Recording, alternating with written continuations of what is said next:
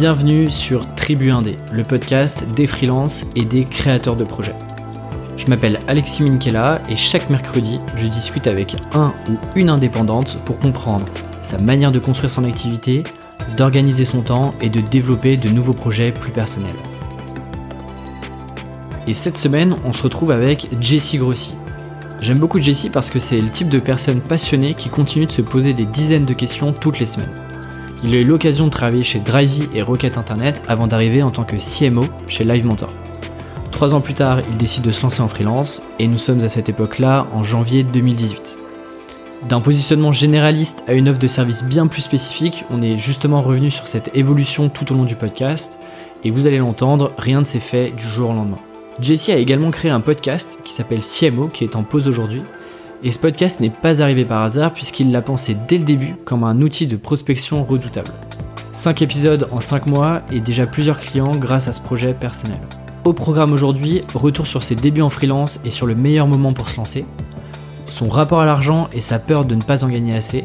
Et en parlant d'argent, j'ai eu envie de lui poser des questions sur sa vision de l'éthique quand il choisit ses clients j'ai également voulu décomposer son positionnement puisqu'il propose aujourd'hui différentes offres pour différents clients sur son site internet. Et enfin, on parle d'énergie et de lâcher prise, et je sais que c'est pas toujours facile quand on est seul, mais c'est un vrai sujet si l'on veut pas s'épuiser sur le long terme. Dernière chose, je partage maintenant une synthèse écrite de chaque épisode avec mes commentaires personnels dans ma newsletter. Pour rejoindre la communauté, tout est sur aleximincala.com slash podcast. Je m'arrête là et je vous souhaite une très bonne écoute. Salut Jessie bah salut Alexis. Je suis ravi euh, encore une fois de t'avoir sur le podcast. Euh. Ouais. Bah, bah merci, euh, merci de m'inviter. Surtout après autant de de d'invités de qualité, notamment le dernier avec Postadem que je connaissais bien. Charlotte Apieto. Ouais. Exactement. Oui, parce qu'elle est elle est coachée par par Alexandre Dana. Exactement. Et bah du coup, en parlant de Postadem, toi du coup t'es un t'es le t'es l'ancien CMO de, de Live Mentor. Ouais. Alors pour ceux qui connaissent pas Live Mentor, tu me dis si je me trompe, mais euh, en gros c'est une école en ligne euh, pour les entrepreneurs avec euh, des formations qui sont dispensées du coup en ligne. Alors c'est des formations, c'est des formations effectivement très très activables, aussi du coaching. donc c'est c'est là où c'est où ça devient vraiment intéressant et une communauté aussi. C'est une communauté vraiment soudée des seuls qui existent de cette taille en France. Je suis resté exactement trois ans depuis bah ouais 2016 euh, on s'est mis, euh, on s'est mis à faire ça en 2016. Ok. Et, et avant ça, du coup, tu, tu, tu, tu faisais quoi euh? Avant ça, alors moi j'ai toujours bossé dans des dans des startups. Okay. Euh, toute thématique du B2B, du B2C, ça a été d'abord des stages.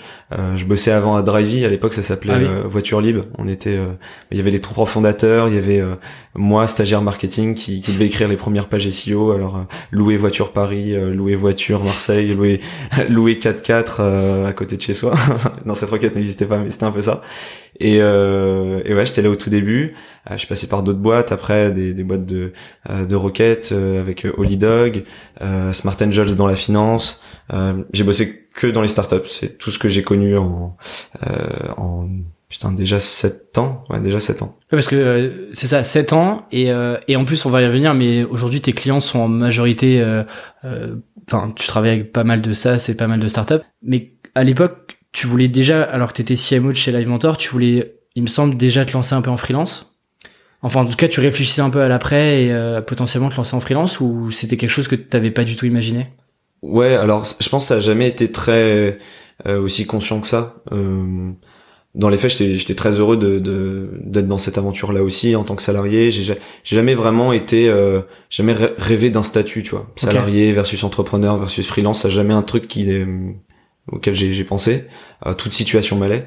Simplement, c'est vrai que j'avais déjà vu, j'avais déjà une expérience euh, en tant que freelance euh, avant Live Mentor, mais pour le coup beaucoup plus informelle, moins ambitieuse, moins structurée, euh, aucun positionnement, rien du tout. Plus pour un peu tester le modèle. Ouais, c'est ça. Et puis déjà beaucoup plus junior, donc tu vois, je savais pas vraiment ce à quoi je servais. J'avais peut-être quand même une intuition de ce qu'aimaient les gens dans mon profil mais pas de quoi euh, me dire tiens je vais en faire une offre, je vais me vendre, ça va coûter tel tarif et euh, voici ma méthodologie, elle est prouvée et, je savais que moi. J'avais pas du tout ça.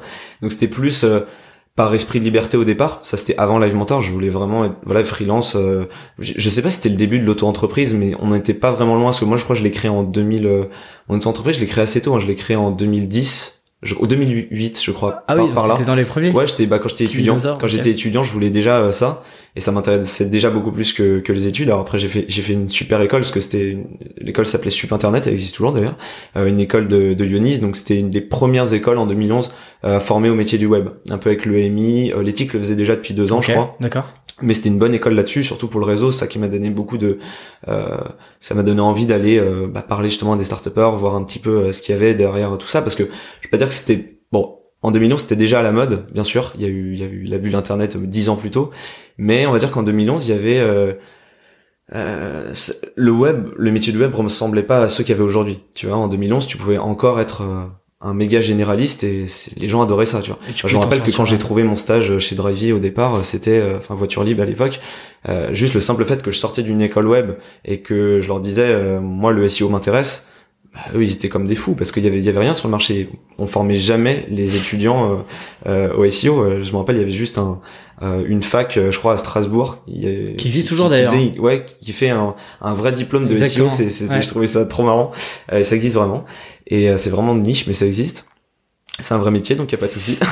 et euh, je sais plus ce que je disais. Euh, euh oui, bah, en fait, t'as testé le, t'as testé très tôt. Mais du coup, à cette époque-là, parce que moi, j'essayais de me remettre quand j'avais, tu devais avoir quoi, 20 ans à peu près? Ouais, même, même un petit peu avant, ouais. ouais. Et c'est que du coup, les raisons, tu disais, les raisons pour lesquelles t'as voulu tester le modèle freelance, c'est avoir de la liberté, etc. Au départ, c'était plus ça. C'était plus l'idée de me dire, pourquoi j'irais bosser dans une boîte s'il y a des gens pour me payer Parce que très vite, je me suis rendu compte qu'il y avait des gens pour me payer. Ça, c'était la, première réflexion. Après, il y en a une deuxième qui était plus de l'ordre de euh, bon, euh, comment est-ce que j'en fais un, un, vrai métier? Parce qu'au départ, euh, bah, c'est tout simple. Au départ, tu payes pas ton propre loyer, donc tout est tout est beaucoup plus, simple. puis après, tu commences à payer ton loyer. Alors, tu continues à être auto-entrepreneur, et puis tu rends compte que la vie est de plus en plus dure, et puis t'as l'impression qu'une une, une, paire de chaussures, elle, elle, dans ce coup, c'est une fortune. Donc bon, d'un moment, tu te dis bon, euh, je suis peut-être un peu jeune. Alors je me suis raisonné euh, là-dessus. Je me suis dit bon, euh, je suis peut-être un peu jeune. j'ai aucune idée de comment avancer efficacement en tant que freelance. De l'autre côté, des, je, reçois, je recevais déjà pas mal d'opportunités en tant que en tant que salarié dans, dans, dans, des boîtes. Souvent pour être le lead marketing junior pour le coup c'est sûr, mais dans des boîtes voilà early stage où il y avait juste pas de talent marketing, il y avait pas pas une seule recrue marketing. Donc je me suis dit voilà, je vais un peu rentrer dans ce monde-là quand même, forger une expérience. Je pense après coup que c'était une très bonne idée. Euh, sur le coup, euh, je savais pas. Sur le coup, je me disais juste bon, c'est juste le, moyen le plus efficace du jour au lendemain de doubler mon salaire et, et de bosser avec des gens. tu vois, c'est tout bête, mais juste bosser avec des gens et être dans des bureaux. Euh, donc moi, j'ai fait un peu l'inverse. un cadre, une structure. Ouais, moi j'ai fait un peu l'inverse de ce que de ce que les gens font souvent, c'est-à-dire ils, ils ils, ils foncent dans le salariat, puis après ils disent est-ce que j'aurais pas une meilleure vie en tant que freelance? Moi c'était plus, ça a été plus chaotique, il n'y a pas eu de réflexion hormis juste euh, qu'est-ce qu'il y a devant moi quoi. J'ai j'ai juste saisi les opportunités une par une, que ce soit du salariat ou du freelancing, j'étais vraiment euh, même jusqu'à un moment donné, je faisais les deux en même temps tu vois, parce que je savais pas choisir quoi. J'étais vraiment indécis quoi. Les, les deux m'allaient très bien. Je voulais juste devenir meilleur techniquement ce que je faisais et pour ça je savais pas quel était le meilleur truc à faire soit bosser dans une petite boîte, soit dans une grosse mm. boîte. Je savais rien de tout ça. Euh, simple truc que j'ai remarqué, c'est que je m'entendais bien personnellement euh, en termes de, de, culture, quoi, culturellement on va dire, euh, avec les startups. Donc après, peu importe le statut euh, juridique, j'y allais quoi. C'est marrant, je me reconnais un peu dans ce parcours où moi aussi j'ai longtemps testé, fait les deux, fait les deux en parallèle, etc. Mais j'avais ce, cette discussion avec Thomas et ça m'intéresse d'avoir ton point de vue puisque on n'était pas forcément d'accord sur, sur, sur ça, sur le fait de toi, tu vois, tu t'es lancé enfin, tu t'es lancé quasiment après les études en freelance, t'as testé et tu t'es fait une réflexion que moi je me suis faite moi-même, qui est, euh, ok, je suis pas sûr d'avoir d'être suffisamment bien armé, d'avoir suffisamment les bonnes compétences euh, tout de suite. Du coup, je teste en salariat. Et, et pas mal de gens ont la vision de, bah, en fait, lance-toi et tu vas apprendre un peu sur le terrain et tu vas apprendre en faisant des heures, etc. T'as as, un point de vue là-dessus sur le fait de démarrer très très tôt ou euh, plutôt se dire même si quand t'as envie de te lancer en freelance te dire ok je ronge un peu mon frein je vais je vais essayer de prendre de l'expérience euh, dans une entreprise euh, et, et, ensuite je me lancerai. Est-ce que t'as un, as, un point de vue là-dessus ou pas? Ouais j'en ai un. Je pense que le mieux effectivement c'est d'arriver. Mais c'est difficile hein, parce qu'il y a plein d'inconnus surtout quand on est jeune. Mais c'est de se dire oui effectivement où est-ce qu'il faut que j'aille pour apprendre le plus maintenant? C'est tout bête à dire mais sur, parce que parce que sur le moment tu peux pas te décider en fait t'as le plan A t'as le plan B freelancing versus salariat tu sais pas j'ai envie de dire euh, il y a beaucoup de gens qui parlent de risque tu vois l'idée de se lancer en freelancing euh, et en général ces gens là quand ils parlent de risque bah, quand tu leur demandes bah, vas-y liste-moi les risques ils, bah il bégaye parce que en fait il y a rarement du risque. du risque, il y en a, si il y en a. Si t'as des, si t'as des, si t'as des dettes, euh, je sais pas, moi, si t'as, une famille, euh, euh, si t'as un peu tout ça, voilà, t'as des engagements, t'as des responsabilités, et voilà, c'est souvent lié à l'argent en réalité. Euh, c'est, ça l'oxygène quand tu fais du freelancing et autre chose d'ailleurs. Quand, tu vis, surtout, dans, manière, surtout dans nos villes, dans nos villes de fou là comme Paris, donc l'argent est important, c'est une dimension importante. Toi, t'as préféré du coup te dire ok, je vais aller chercher l'expérience parce que le milieu startup te paraissait le plus. Il y a pas de, il y a pas de risque en réalité à se lancer en freelance. Après, j'ai envie de dire, si c'est trop douloureux, euh, ton activité de freelance au départ parce que parce que d'un coup t'es assommé par toutes les questions classiques. Elles sont nombreuses il y en a plein elles sont connues c'est euh, euh sentiment euh, d'illégitimité peur de manquer d'argent isolement ennui impression de pas avancer techniquement. Enfin il peut y avoir plein de choses comme ça pas de reconnaissance etc si ça tu le ressens trop longtemps que t'as l'impression que t'as pas de de porte de sortie c'est pas un problème. là tu peux prendre un job. Et ça je pense qu'il faut il faut accepter l'idée de prendre un job à ce moment-là. Il y a aucune je veux dire, on est quand même dans une économie qui est assez, euh, il se passe plein de choses. Donc au pire, tu prends un job et ça peut même être le meilleur job du monde. tu, peux aussi le lâcher trois mois après. Tu vois, personne va t'en vouloir. En fait, c'est c'est du business à la fin, tu vois.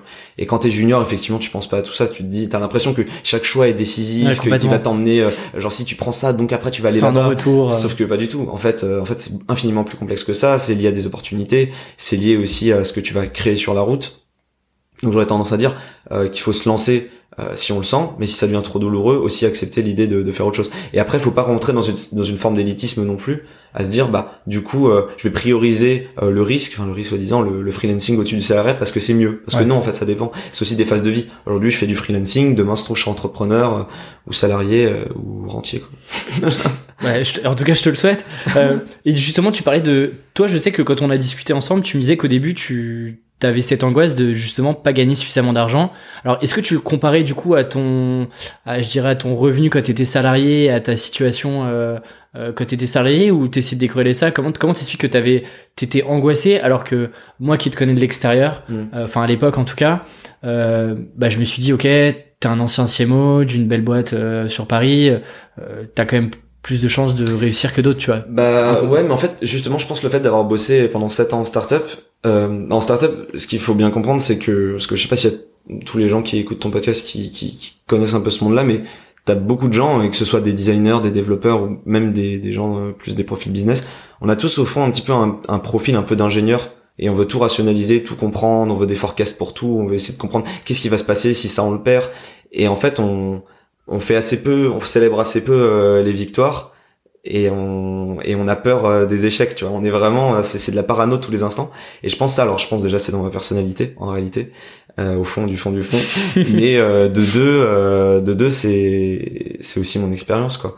Et donc du coup moi dans, dans ma tête même encore aujourd'hui un petit peu alors je le, je le domine beaucoup plus avec les années et puis même à force de parler avec des gens euh, qui je vois n'ont pas de stress par rapport à ça euh, ils m'aident ils m'aident à aller mieux aussi c'est ces, ces rencontres là euh, mais effectivement, j'ai encore une partie de moi qui dit, voilà, si je perds tel client, euh, tout de suite dans ma tête, voilà, euh, quelqu'un, alors c'est peut-être du pessimisme, hein, peut-être, mais l'optimiste, il va dire, euh, il va dire, ah mais tu le perds, mais c'est pas grave, on va en retrouver un autre. Euh, moi, c'est je le perds, ah bah non, j'ai perdu 33,47% de, mes, de mon, de mon CA pour, pour l'année, et, et donc ça va conditionner le fait que c'est ce mois-ci, je ne pourrai plus investir à, à hauteur de tant de volume dans tel poste, machin, enfin des, des trucs de fou. Et ça, c'est que des considérations que t'as quand t'es peut-être pessimiste ou peut-être juste, je pense que ça ressemble plus à de la paranoïa, quoi. Mais, mais légère, c'est bon, ça, ça m'étouffe pas. Ça m'étouffe de moins en moins, en tout cas. Fut un temps où, genre, euh, ouais, j'avais vraiment l'impression en regardant autour de moi que si euh, tu générais pas, euh, euh des, des, sommes astronomiques, tu pouvais même pas vivre, quoi, tu vois. Mais c'est, c'est plus lié à, ouais, à des,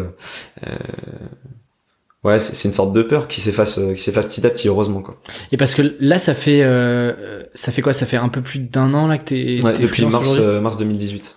Ok. Euh, on va, je, je, voulais en parler après, mais parlons-en maintenant. Sur la partie, comment est-ce que tu t'es lancé? Alors, je sais que ton positionnement a pas mal changé entre temps. Qu'au début, tu te vendais comme, tu me dis si je me trompe, mais comme un CMO as a service. Ouais. Est-ce que tu peux expliquer un peu ce que c'est Pourquoi déjà t'as pas t'as pris ce positionnement-là Est-ce que c'est naturellement la je dirais l'extension de, de ce que tu faisais chez Live Mentor ou euh... Alors juste avant euh, CMO as a service, ça c'est le terme que, que j'avais trouvé. Euh, juste avant ça, euh, je me décrivais un peu comme tout le monde sur mon marché, à savoir euh, alors je, c'était selon la personne à qui je parlais mais c'était soit spécialiste Facebook Ads ou expert Facebook Ads ou aficionado Facebook Ads consultant Facebook Ads. Il fallait que ce soit Facebook Ads quelque chose. Pourquoi? Parce que bon alors déjà j'ai fait beaucoup de Facebook Ads à Live Mentor là c'est là où j'ai vraiment fait mes armes alors en premier lieu, je pense en, en tant que CMO, j'ai beaucoup appris chez Live Mentor. En deuxième, en tant que, que, spécialiste, on va dire, on va utiliser le terme Facebook Ads.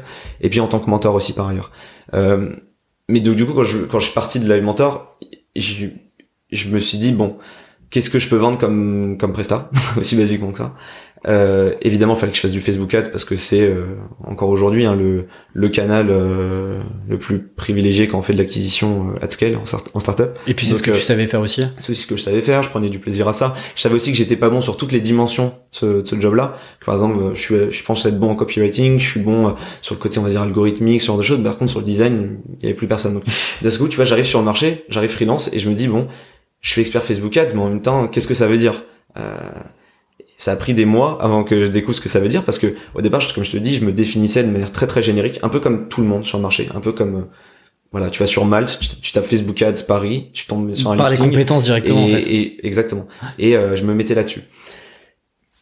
Euh, il y a quelque chose qui allait pas quand je faisais ça parce qu'en fait, bah déjà, je recevais des leads qui euh, qui m'enchantaient pas. Il y a des gens qui, qui venaient me parler, et je comprenais pas pourquoi ça avait pas l'air d'être fait pour moi. Alors pourtant, j'avais dit que j'étais chaud en Facebook Ads, donc a priori, je pouvais gérer tout le monde je me suis vite rendu compte que en fait excuse-moi de te couper. c'est quoi ce genre de client là du coup? Comment tu identifies les clients qui sont pas bons pour toi dès le début? Alors pas bons pour moi. Alors ils auraient pu être bons pour d'autres. Mais en fait moi globalement ce que j'ai fait en 7 ans là c'est de bosser pour euh, des startups qui à chaque fois euh, étaient financées. D'accord. Euh, étaient souvent sur sur des SaaS. Souvent dans le B2B aussi. Alors ça n'a pas toujours été le cas tu vois. Genre par exemple euh, Live Mentor c'était encore un format encore un peu spécial. C'était ni une marketplace ni un SaaS ni tout ça. C'était plus une je sais pas un lieu, un, hybride, un environnement, une plateforme, je, je sais pas, mais c'était un hybride de plein de choses effectivement.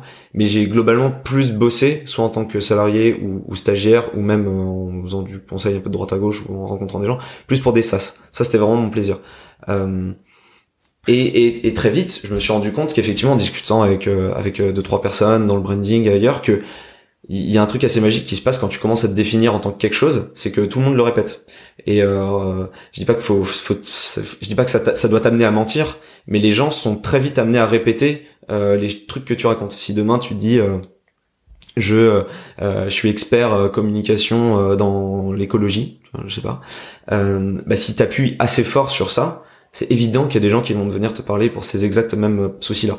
Ça veut pas dire que, que t'as tout réglé, mais ça veut dire qu'il y a une discussion qui va se créer. Alors peut-être que vous vous serez pas amené à bosser ensemble, et dans certains cas vaut mieux. Mais en tout cas, tu crées de la discussion comme ça. Et très vite, je me suis dit, bah en fait, euh, Facebook Ads, euh, il y a des tas de gens qui peuvent le faire. Euh, je vais continuer à proposer du Facebook Ads parce que c'est ce qui se passe dans, dans mon job en fait. Euh, soit tu fais globalement du Facebook Ads, soit tu fais du, du référencement, du search quoi, du SEO.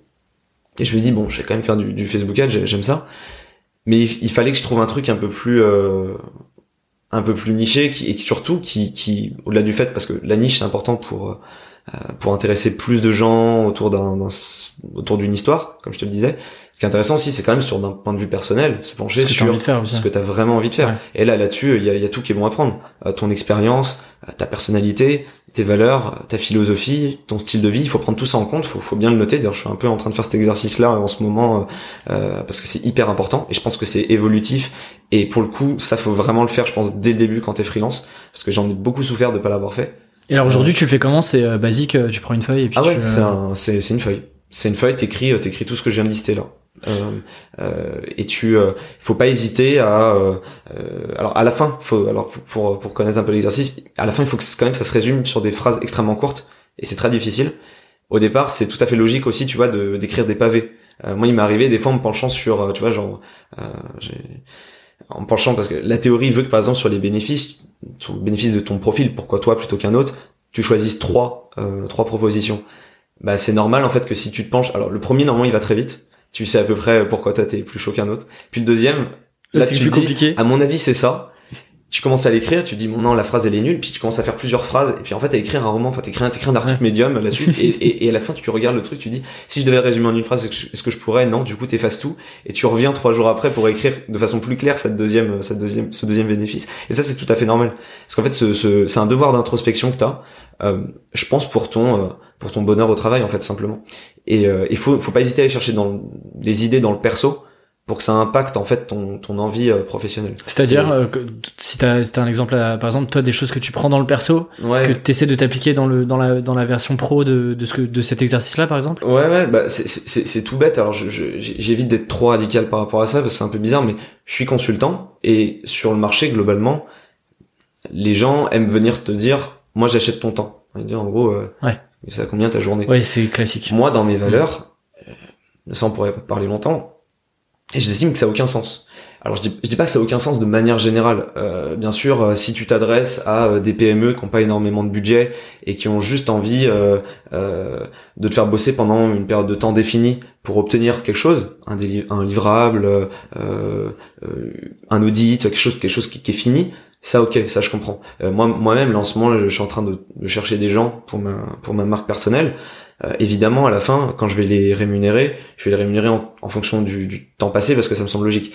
Après, euh, moi, par exemple, ma cible, c'est des donc des B2B SaaS, euh, des startups qui sont souvent financés très largement financés sur des marchés immenses avec des revenus conséquents avec un potentiel de croissance qui est là. Voilà, euh, et, puis, et puis dans la plupart des cas, ça reste une startup, donc euh, on va pas se voler la face, ça reste aussi quelque part un produit financier. Donc l'idée c'est que soit la fin, euh, ça, enfin que ça, ça se solde par une sortie, souvent, pas toujours, hein, mais souvent.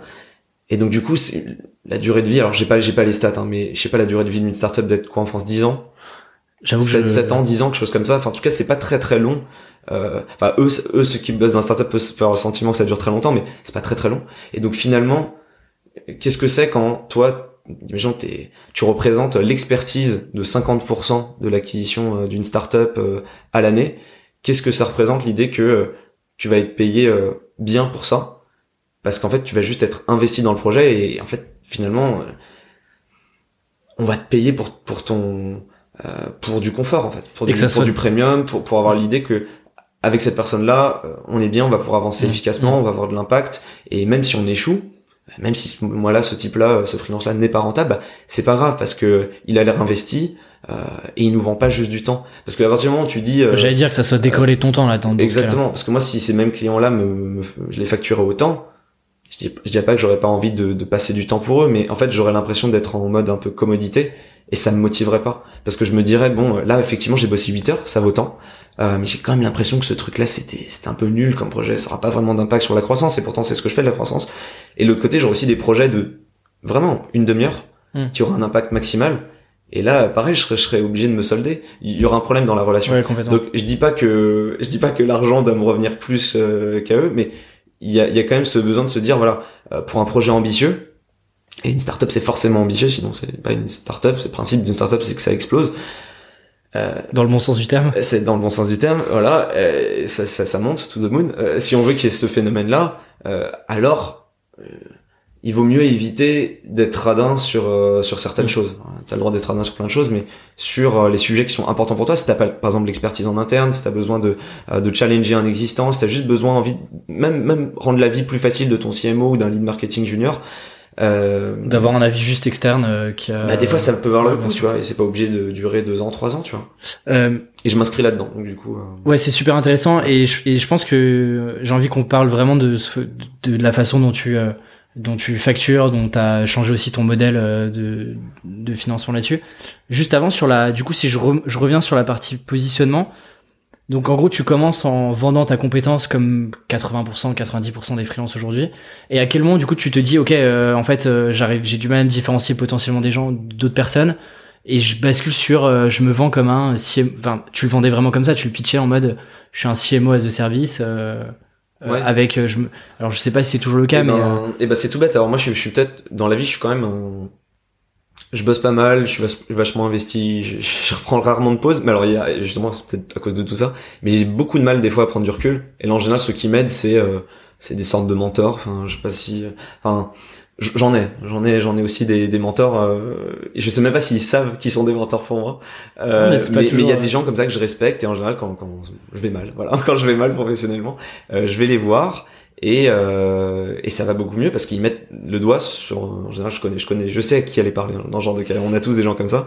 Euh, des fois c'est même des fois c'est la famille ou genre euh, alors moi moins la famille mais ça peut aussi. Des fois c'est juste un ami ou euh, même j'ai un pote dans le BTP voilà des fois euh, rien à voir avec les startups mais je je, je bois un verre avec lui je, je, lui parle de mon histoire pendant une demi-heure en parlant à toute vitesse. J'ai l'air complètement affolé. Il me dit non mais c'est juste ça. Tiens fais ça tu vois ça ira mieux. Et en général ça paraît comme une évidence. Et t'as besoin de ça aussi et, euh... et du coup, euh, donc tu vas, tu, tu t'es entouré aussi de mentors et en tout cas t'as t'as changé ce ce positionnement entre guillemets. Exactement. Et à un moment donné, j'allais mal sur cette euh, sur ce positionnement donc de expert Facebook Ads jusqu'au moment où bah pareil mon, mon mentor c'était lui aussi c'était Alexandre Dana euh, pour pour ce pour cette histoire là il est souvent cité sur le podcast. ouais, mais, il me dit mais écoute là tu, tu me parles de plein de trucs mais en fait le vrai sujet c'est que t'as été CMO t'as investi beaucoup euh, chez chez nous euh, sur du Facebook Ads, tu l'as fait ailleurs. Ta vraie expertise, elle est pas dans euh, l'idée de setup des campagnes Facebook Ads pour les gens. Elle est plus aller voir des gens qui se sont vraiment torturés eux-mêmes sur Facebook Ads sans ce niveau d'expertise là. Et t'es là soit pour les faire monter en compétences très vite, les aiguiller, soit juste être là avec eux pour affronter affronter ce qui se passe parce que c'est jamais il y a jamais de silver bullet dans ce qu'on fait c'est jamais euh, t'appliques ça et ça marche. Euh, non. C'est plus euh, euh, on est plus l'expérimentation tu voilà, testes on est plus des on est plus des je sais pas des, des pirates ou des sapeurs pompiers mais on est on est là on est là on doit être là. On doit être au, service d'une d'une croissance et être là quand ça va mal être là aussi quand ça va bien. Et il me dit mais c'est ça ton vrai truc. Ton vrai truc c'est que tu dois accepter l'idée que t'es sur ça c'est toi c'est ton profil c'est aussi ce que t'aimes. Il m'a bien fait acter sur le fait que c'est ce que j'aimais faire et euh, c'est là aussi où j'efface la concurrence. Je dis pas qu'il y a personne euh, en, phase, euh, en concurrence. Non, mais ton positionnement est quand même. Mais mon positionnement est plus clair et plus assumé, on comprend mieux. Euh, et à l'inverse, t'as des gens qui, et en fait, la vraie différence, là où je veux en venir, c'est que euh, ce que j'aime, c'est bosser pour des boîtes qui sont en croissance. C'est aussi simple que ça. Là où en fait, quand je disais que j'étais juste expert Facebook Ads, bah j'avais tout. J'avais parfois avec de la chance des gens en croissance, des fois euh, des gens euh, au stade de, de traction et parfois même au stade d'idée tu vois ou de projet ou même d'envie de, de faire quelque chose. Et, euh, et ça c'était ça qui me créait une charge mentale terrible qui était incohérente avec mon projet. Et il était temps que je commence à dire voilà je fais autre chose. C'est pour ça que j'ai choisi ce terme de CMO a service parce que je me suis dit en fait le seul truc que j'aime bien faire en fait au quotidien le seul truc mais le gros truc qui drive mes journées c'est pas de faire du Facebook Ads. Ça c'est un prétexte. Si demain faut faire du Snapchat Ads je le fais aussi. C'est plus et d'ailleurs, je pense que ça, c'est un truc pour tous les marketeurs, c'est qu'il faut accepter de s'adapter. Alors, il y a un truc dans ton profil qui fait que tu vas être mieux en design, en écriture, euh, en psychologie, tout ce que tu veux, mais il faut, quand même s'adapter. Et en vrai, moi, ce qui me plaisait, c'était plus au quotidien, et c'est ce que je vis aujourd'hui de plus en plus, c'est ça qui, qui fait que j'ai envie de m'accrocher, c'est que j'ai des discussions ultra techniques, ultra pointues, et ultra custom avec mes clients, qui ont à peu près le même niveau que moi, si ce n'est des fois meilleur. Euh, et c'est ça euh, qui est intéressant dans mon activité, c'est que je suis dans une discussion, je suis dans un échange, on bosse ensemble. Et, euh, et j'applique clairement pas ce que certains m'ont dit pendant beaucoup de temps, même avant que je sois freelance, à savoir le freelance, c'est un prestataire de service, c'est quasiment unidirectionnel, il va donner le savoir vers le bas, comme mmh. ça, c'est comme si il y avait des espèces d'experts.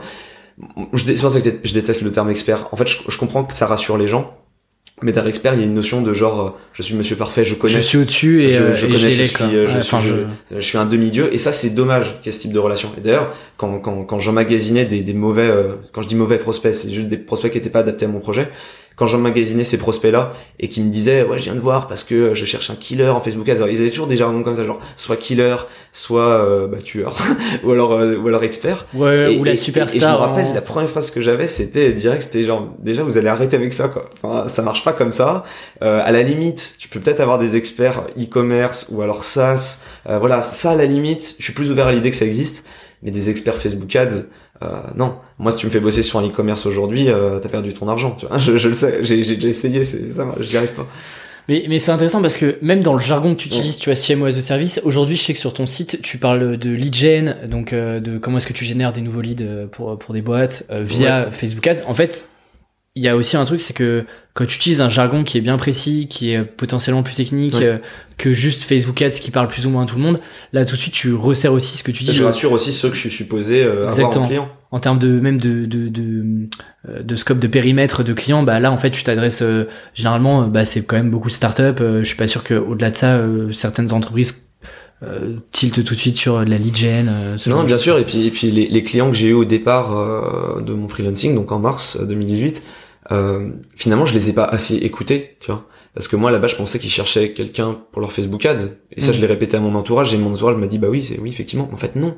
En fait, non. J'ai, je me suis, j'ai juste confirmé cette pensée-là. Mais en fait, ils cherchaient pas du tout ça. Ils cherchaient quelqu'un qui a dépensé suffisamment sur Facebook Ads pendant pas mal de temps pour voir euh, si ça allait avoir un, un intérêt pour leur propre croissance. Et en fait, Facebook Ads, une fois plus, c'était juste un prétexte. Et ça, tu le découvres euh, comment? En discutant avec eux?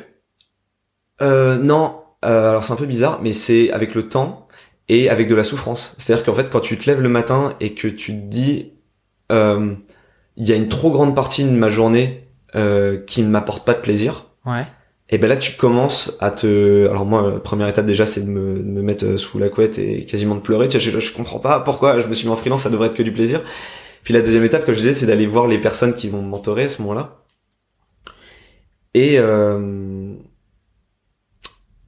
et de et en gros de tu vas voir ces personnes là et euh, et c'est elles qui t'aiguillent aussi là-dessus à, à, en te forçant entre guillemets à tester euh, un autre positionnement mais par exemple tu discutes pas avec tes clients euh, tu vois tu dis comment est-ce que tu, passes du shift où où tu penses que tes clients ont besoin d'ads ouais. de Facebook ads à des clients en fait ont plus besoin de quelqu'un qui a d'un pilier bah. sur lequel compter non bah sur je pense que c'est juste le moment en fait ils te le ils te le répètent en fait tes clients au bout d'un moment tu vois il faut juste les entendre, quoi. Euh, ouais, ils, te le répètent, ils te disent que euh, euh, ils aimeraient bien, par exemple, avoir un, contact avec quelqu'un dans une de tes expériences précédentes. En fait, ils sont plus intéressés par ton profil, par ton expérience, par ton réseau, euh, par les intuitions que tu as sur les choses, sur les campagnes qu'on pourrait lancer, que par mon savoir. Ça, le savoir, ils s'en foutent, ils savent très bien qu'ils peuvent le trouver ailleurs, même chez eux, en fait. S'ils se donnaient le temps d'avoir ce savoir-là, ils l'auraient.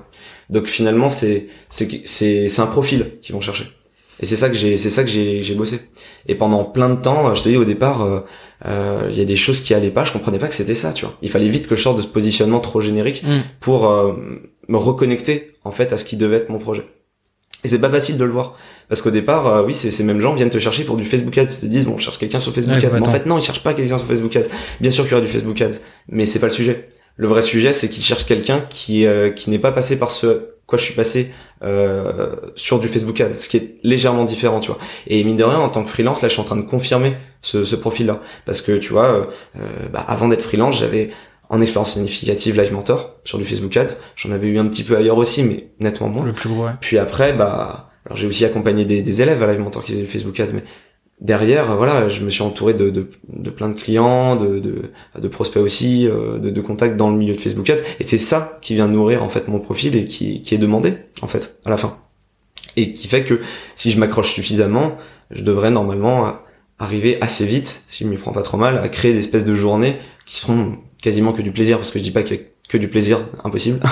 ça reste du travail. Ça n'existe pas. Euh, ça reste du travail et donc il y a, y a, forcément du déplaisir en partie, il faut l'accepter, euh, de, l'imprévu, etc. Euh, mais en tout cas, oui, en, le freelance, c'est un, un, super choix si t'as envie d'être dans l'introspection tous les jours. Le, mais il faut vite trouver les solutions par contre quand, quand tu vois que ça sent le sapin, parce que sinon tu laisses de la place à, aux situations toxiques que tu vis même pas des fois comme situation toxique. T'es juste pas bien, c'est pas pourquoi. Mm. Et euh, c'est là en fait euh, où il faut aller te, te, tourner vers en général les bonnes personnes. Il faut juste des fois euh, juste prendre des vacances quoi. Prendre un peu de recul. Ouais, c'est ça, exactement. Et alors au moment où tu t'es enfin plus ou moins au moment où tu t'es lancé, tu as aussi euh, créé un podcast qui s'appelle CMO. Ouais. tu le tu l'avais ce podcast là, tu l'avais pensé par rapport à ton positionnement. Est-ce que c'était un c'était un projet que tu as fait pour justement te faire connaître? Comment est-ce que tu t'avais inséré ça dans, dans, toute ton activité quand tu t'es lancé? Euh, Ouais, bah, l'idée c'était de se dire, il y a assez peu de podcasts, même de contenu en fait de manière générale, qui existent en France euh, sur tout ce qui est lié à la croissance, au SaaS, euh, euh, même à la vie en fait en startup. Tu vois, genre, euh, alors il y a des gens qui font ça extrêmement bien. Euh, tu vois, genre Startup Begins, Madines, mm. tout ça, ils vont beaucoup raconter Welcome to the Jungle, ils vont beaucoup raconter la vie des CEO, tu vois, des fondateurs, le côté un peu héroïque du truc, qui est très bien. Moi, je trouve ça très stylé. Par contre, moi, tu vois, dans mon monde, si je devais commencer à faire du contenu, je pouvais plus avoir cette tonalité-là, parce que déjà, j'aurais été moins bon qu'eux, et puis de deux, parce que c'était pas cohérent. Par contre, tu vois, les CMO en France, c'est des gens à qui on tend jamais le micro, tu vois. Enfin, pas jamais, mais tu vois l'idée. C'est-à-dire que c'est un métier assez peu connu, on comprend pas nécessairement ce qu'ils font quand on bosse pas en startup.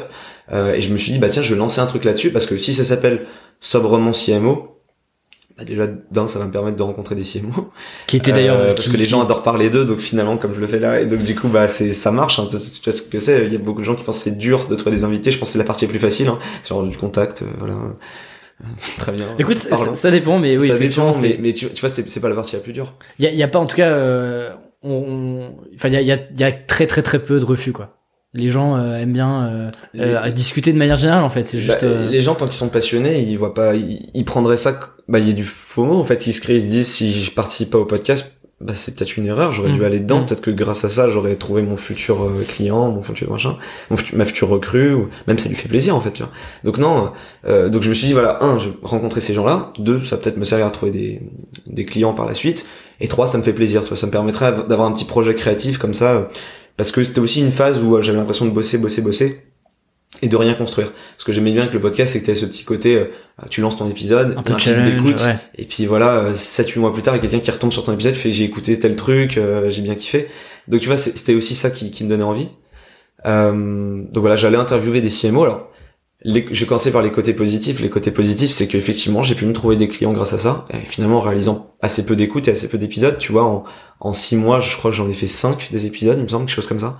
Alors, cinq, cinq épisodes, c'est sûr. En temps, en quel temps, je sais pas, peut-être un peu plus que six mois. J'étais plus. Moi, j'avais entre neuf et non, je pense qu'en moins de six mois, parce que j'ai vu, euh, je crois que le dernier date de six mois. Ouais.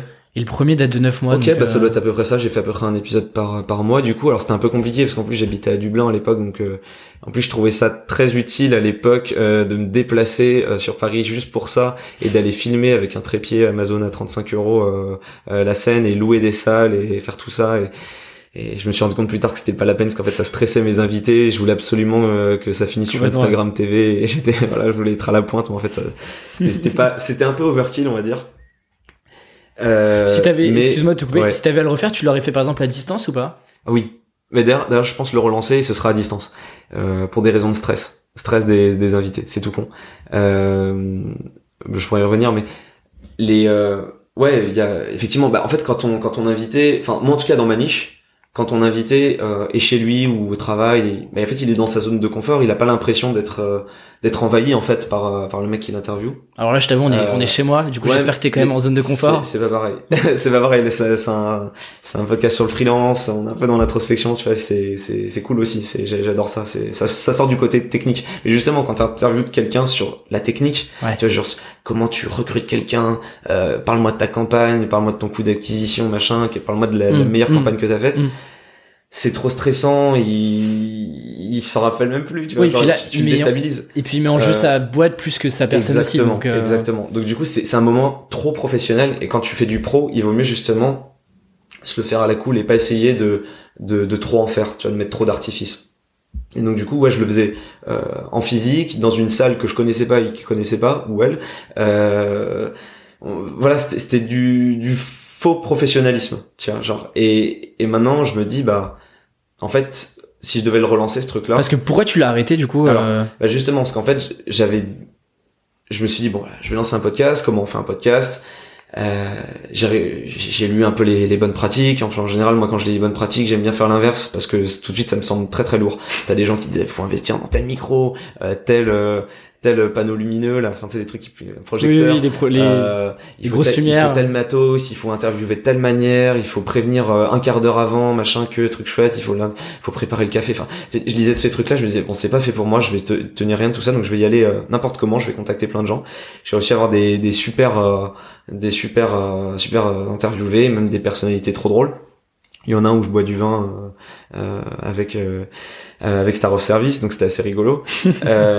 Donc Ouais, euh, si je devais le refaire, ouais, je le ferais, euh, je ferais plus en mode détente parce que justement, en fait, ce que je voulais défendre dans ce podcast-là, c'était le côté euh, ultra technique de nos métiers pour montrer justement le fait que moi, je suis quelqu'un d'ultra technique et c'est c'est mon profil. Je suis comme ça. Je suis pas un, pour le coup, je suis plus proche d'un expert que euh, que euh, d'un d'un politicien, tu vois. Genre ça, ça m'intéresse pas l'idée de euh, de trop driver les projets. J'attends vraiment qu'il y ait une discussion avec une fusion limite, tu vois, avec mon client et qu'on puisse bosser comme ça. Parce que sinon, en fait, je trouve que chaque partie est paralysée. Et du coup, beaucoup plus dans l'opérationnel, plus que dans le, la réflexion, la stratégie. Exactement. Donc c'est un peu bizarre, mais je suis j'aime bosser de manière chaotique et je pense qu'on peut bosser de manière chaotique assez longtemps. Euh, ça c'est un truc euh, sur lequel euh, j'appuie énormément parce qu'en fait j'ai remarqué qu'il se passait pas grand chose si on essayait de trop organiser tu vois. C'est marrant moi j'ai j'ai cette phobie de que ça soit trop le trop justement non, mais trop il, le bazar. faut, il faut des lignes directrices tu vois. C'est bien d'avoir un Trello d'avoir un Asana où tu vas aller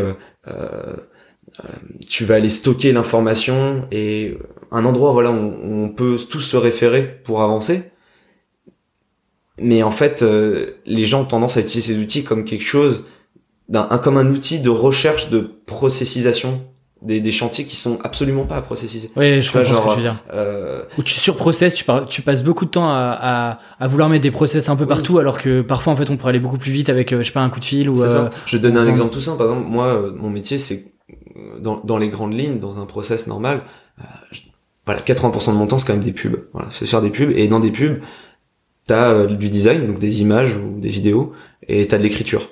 C'est principalement ça, il y a d'autres choses, mais voilà. En général, celui qui s'occupe du Facebook Ads, à moins que tu aies trouvé le mouton à cinq pattes, va avoir du mal à faire l'aspect stratégique, opérationnel, euh, communiquer les résultats, faire le design, faire la copie. C'est très compliqué de faire ça tout seul, même en termes d'inspiration.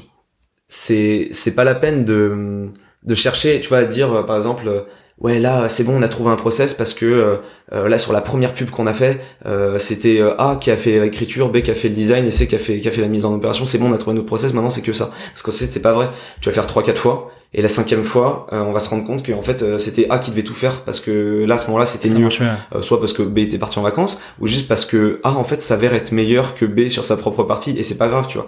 Et, et je pense que bon c'est un autre sujet encore mais l'ego joue un rôle incroyable là-dedans tu vois genre sur euh, justement comment on se processise comment on avance comment on communique. quand tu, tu te places en tant que freelance et donc euh, comme quelqu'un de un peu de mm. partenaire et d'externe à, l'entreprise?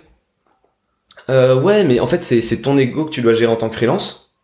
Accepter qu'en fait euh, ça se trouve il y a une partie opérationnelle qui est pas faite pour toi tu vois. Même si t'as envie, de tout gérer. Et, et pareil pour tes clients en fait. Il y a pas on, on, reste tous des humains tu vois. Avec avec des compétences, avec des envies, euh, avec une bande passante, euh, euh, avec un niveau d'énergie, tu vois. et puis après, bah, des fois, les, les, les humains, ils, ils s'aiment, des fois, ils se détestent, et donc du coup, ça crée des, des conflits, ou alors au contraire, des espèces d'osmose comme ça, où on a vraiment envie de, de, de, de, tous foncer ensemble dans la même direction. Mais tout ça, ça à prendre en compte. Et tout ça, pour moi, c'est là pour basculer, faire, faire bousculer en fait le, les process et il en faut il en faut pas trop. Pas trop. Faut faut des grandes lignes directrices mais faut pas faut pas être en mode nazi sur sur les process parce qu'en fait ça marche que très rarement. Et et ça quand ça marche c'est juste que tu es en face d'une machine qui a fait ses preuves. Parce qu'en fait déjà c'est pas ce qui est réclamé dans mon job. L'adaptabilité est beaucoup plus importante que l'industrialisation. Mhm. et donc le chaos euh, doit doit prendre le dessus sur euh, l'ordre et puis, euh, et, puis même, enfin en fait, euh, je trouve qu'on en fait beaucoup avec les process. En réalité, c'est qu'on a tous un cerveau, on arrive à stocker des informations, et, et euh, si j'arrive à le faire avec avec trois quatre clients, je pense que mes clients peuvent le faire avec avec en étant dans une seule boîte, tu vois. Donc ça c'est quand même important. Et justement, sur tes clients, alors je sais pas, c'est quelque chose qui m'a intéressé. Pareil, j'ai vu ça sur ton site où tu avais différents entre guillemets différents niveaux d'offres. Est-ce que je me pose la question déjà, est-ce que c'est des offres, ces offres-là sont euh, opérationnellement très différentes? Ou, elles, ou euh, c'est plus euh, une sorte de, je dirais, marketing pour adresser différentes cibles à différents niveaux mmh. Comment est-ce que déjà comment est-ce que tu as créé ces offres-là et comment est-ce que tu les traduis Bonne question, mais effectivement j'ai plusieurs offres. Peut-être que ouais, tu peux en parler, peut-être rapidement les deux trois offres. Bah en fait j'en avais surtout, j'en avais isolé quatre. Dans les faits J'en ai très vite gardé que deux. Alors les quatre à la base c'était euh, en fait intervenir au niveau de la, de la du cycle de vie en fait d'une startup.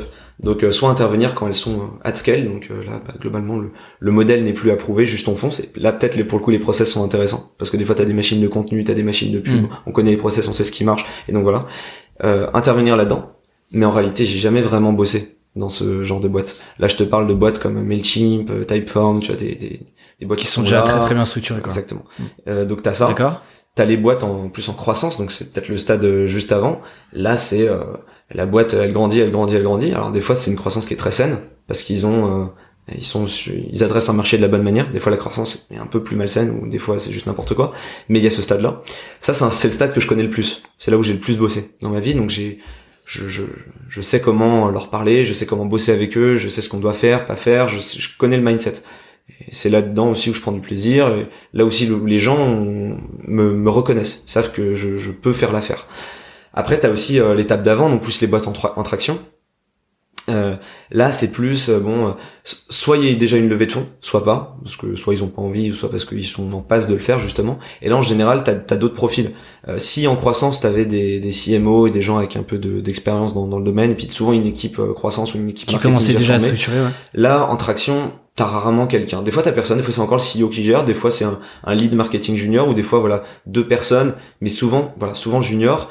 Alors l'avantage de ces ce stade-là, c'est que c'est des gens, euh, ils vont te surprendre quand tu bosses avec eux de d'énergie, de, volonté. C'est des gens qui vont souvent aller bosser 10-12 euh, heures par jour. C'est des gros tarés. Euh, ils sont, ils, ils voient tout passer. Ils sont au courant de tous les trucs les plus hype et tout ça. Ils sont jeunes. Et c'est bien marrant. Tout ils ont faim, quoi. Voilà. Problème de ces gens-là, c'est que bah forcément le downside du, je suis pas non plus ultra senior, hein, j'ai que 7 ans d'expérience, mais dans le web c'est déjà pas mal. Euh, et ben voilà, ces gens-là, ils ont aussi besoin peut-être d'être un peu cadrés, savoir comment ils abordent leur journée. Ils prennent peut-être euh, aussi plus d'énergie, non? Pas forcément. Ouais, ça peut être le cas, ouais.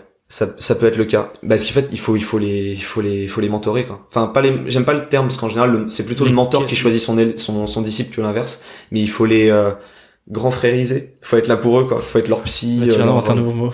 Leur psy, leur grand frère, euh, parce que le grand frère, faut être tout ça ça prend plus d'énergie. Il y a aussi du plaisir là-dedans parce que t'as vraiment l'impression d'avoir pour le coup un impact euh, euh, que tu peux matérialiser. Humain, quoi. Enfin, t'es plus dans l'humain que euh, en croissance où finalement bah on t'attend plus sur ton niveau d'expertise pour le coup, tu vois, sur le côté technique.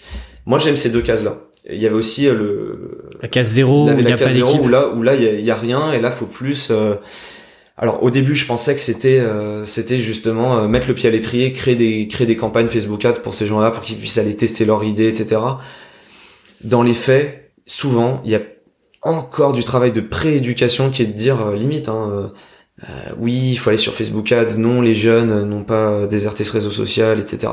Et toute cette partie-là, en fait, qui enfin, qui est super chronophage. mais un peu VRP pour Facebook, qui me dérange énormément. Je déteste faire ça. J'ai envie de parler avec des gens qui sont un petit peu expérimentés dans ce qu'ils font, parce que en fait, sinon, juste, j'arrive pas à bosser avec eux. Hmm. C'est des gens avec qui je pourrais être super pote dans la vraie vie, mais dans le boulot, j'ai besoin d'être des gens qui sont euh, qui plus mature, que moi. Exactement, et plus mature sur le sujet. Exactement. Donc très vite, parce qu'en fait, c'est les quatre cases que j'ai identifiés auprès de mes concurrents, auprès même de ma propre expérience ou mhm. comme ça au feeling. Très vite, j'ai identifié du coup les deux cases euh, qu'il y avait, euh, qu'il y avait au milieu, et j'ai décrit euh, une offre pour ça sur mon site. donc plus déjà, on va dire pour la croissance, donc le stade du dessus, une offre plus d'accompagnement. donc là où ce serait plus un, retainer, donc tu me payes globalement au temps estimé, tu vois. Mais euh, en réalité, euh, tu me payes surtout pour euh, l'impact que j'ai sur ton sur ta startup. Et si on voit que ça marche pas, ben un jour on arrêtera. Et voilà, c'est plus en mode euh, bah là, ouais, Becky pour le CMO en fait. Je le vois plus comme ça. Où là, c'est vraiment de la technicité qui est demandée. Donc ça, c'était ça, c'est l'offre que, que j'essaie plus développer. Et une offre qui a une, autre tarification qui va être là pour le coup basée plus au, là pour le coup plus au temps, au workshop où en fait j'essaie d'avoir un impact pas sur le projet mais sur euh, les personnes qui gèrent le projet. Et je me suis dit voilà je vais je vais je vais défendre ces deux offres là parce qu'en fait elles me vont et je vais je verrai bien euh, je verrai bien où ça mène quoi. Après c'est une question de c'est une question de bande passante quoi. Et je pense pas que t'es tu sois obligé de choisir un truc trop vite. Tu peux finir par euh, en garder un si ça te va même en avoir deux moi je vois des gens qui en ont des des milliers tu vois des, des offres ils s'adaptent juste à ce que ce que leur dit le client moi je trouve que c'est pas rassurant pour mon projet. Je trouve ça vraiment flippant de pas avoir d'offre en fait. Ça me ça me met mal à l'aise, tu vois, vis-à-vis de des gens qui viennent me parler. Donc je, préfère leur dire voilà, moi c'est ce que je propose. Est-ce que ça ça fit? Des fois on ajuste un petit peu parce que d'un projet à l'autre, je me rends compte aussi que tout rentre pas dans des cases à la perfection. À moins d'avoir euh, une connaissance de ton marché qui est juste exceptionnelle, normalement, euh, tu as toujours des ajustements mm. à faire. Mais bon, voilà, je suis parti là-dessus. Et sachant qu'on est d'accord, euh, parce que c'est des questions que je me pose où j'aimerais bien commencer à, Aujourd'hui, moi, j'ai pas d'offre. C'est-à-dire, j'essaie d'avoir un positionnement qui est différent, mais j'ai pas encore euh, un peu, je sais pas, créé des cases entre guillemets où, où j'essaie mm. de mettre ce que je sais faire. Mais bien, on est d'accord que sur ces offres-là, c'est pas un tarif qui est unique. C'est, euh, enfin, il faut pas que euh, même les gens qui nous écoutent et qui se disent c'est une bonne idée, ça veut pas nécessairement dire que bah ok telle offre en fait elle te coûte tant et c'est pas négociable et telle offre elle te coûte tant et c'est plus, c'est plus pour, je dirais euh, savoir ce que tu peux apporter concrètement dans chacune des offres, mais euh, c'est décorrélé du prix, on est d'accord? Tout dépend. Alors tout dépend de ton métier. Euh, si t'es consultant, bah t'es dans le service, et pour moi, du coup, alors pour moi, hein, c'est ma vision des choses une fois de mhm. plus, mais t'es dans la, t'es dans l'accompagnement et t'es dans le, tu, tu, tu, marches main dans la main, avec, avec mhm. ton CMO. Et donc là, je pense que le tarif n'a plus aucun sens. Enfin, c'est-à-dire que d'autant plus euh, au vu du segment que, que auquel je m'adresse. Du coup, si ça n'a aucun sens, bah essayons d'établir grossièrement un prix qui est ok pour les deux parties euh, à payer au mois et, et, on avance, on avance ensemble. Et là, du coup, bah ça laisse place à la négociation comme toujours. Hein, mais euh, mais qu'est-ce que ça veut dire Là, on retombe sur un autre débat, mais qu'est-ce que ça veut dire que que que, que cet expert en AdWords vaut 1500 euh, euros par mois ou 3000 ou 5000 mais en fait on n'en sait rien c'est juste une question de ressenti pour les deux parties est-ce que euh, le prestataire de service se sent à l'aise avec ce tarif là est-ce qu'il a pas l'impression d'être trop payé ou pas assez euh, les deux sont toxiques et pareil pour le client est-ce qu'il a l'impression de d'en avoir pour son argent soit soit c'est rentable ça c'est assez classique mais c'est pas forcément le cas tu vois t'as des startups ils cherchent pas nécessairement la rentabilité ils veulent surtout avoir euh, le sentiment qu'ils sont avec la bonne personne et que euh, face à l'adversité face euh, genre aux obstacles qu'ils vont se qui vont avoir peut-être dans je sais pas dans huit mois est-ce que ils auront eu la bonne idée huit mois plus tôt d'avoir pris la bonne personne qui est mm. peut-être un peu chère mais qui va leur faire passer cet obstacle avec brio là où quelqu'un qui leur aurait fait payer au lance-pierre n'aurait aurait disparu quoi euh, donc oui, euh, c'est, ça dépend. Par exemple, voilà, moi là, je quand le prix est, alors, soit t'es dans dans le conseil et pour moi, donc du coup, c'est euh, ça peut se faire comme ça, ou alors oui, si tu vends du produit fini, imaginons tu vends un article, ça peut être ok aussi de te dire voilà le prix est le prix est de temps quoi. Alors sur les articles c'est compliqué parce qu'après tu auras mm. plein de variables. Euh, tu auras plein de facteurs. Ça va être euh, bah, la longueur du texte euh, la spécialisation euh, la, niche quoi. Ce qui ça demande de l'expertise euh, la tonalité le nombre d'allers-retours. Enfin il peut y avoir tellement de choses. Enfin la vitesse avec laquelle on veut terminer le projet. Enfin c'est un débat sans fin.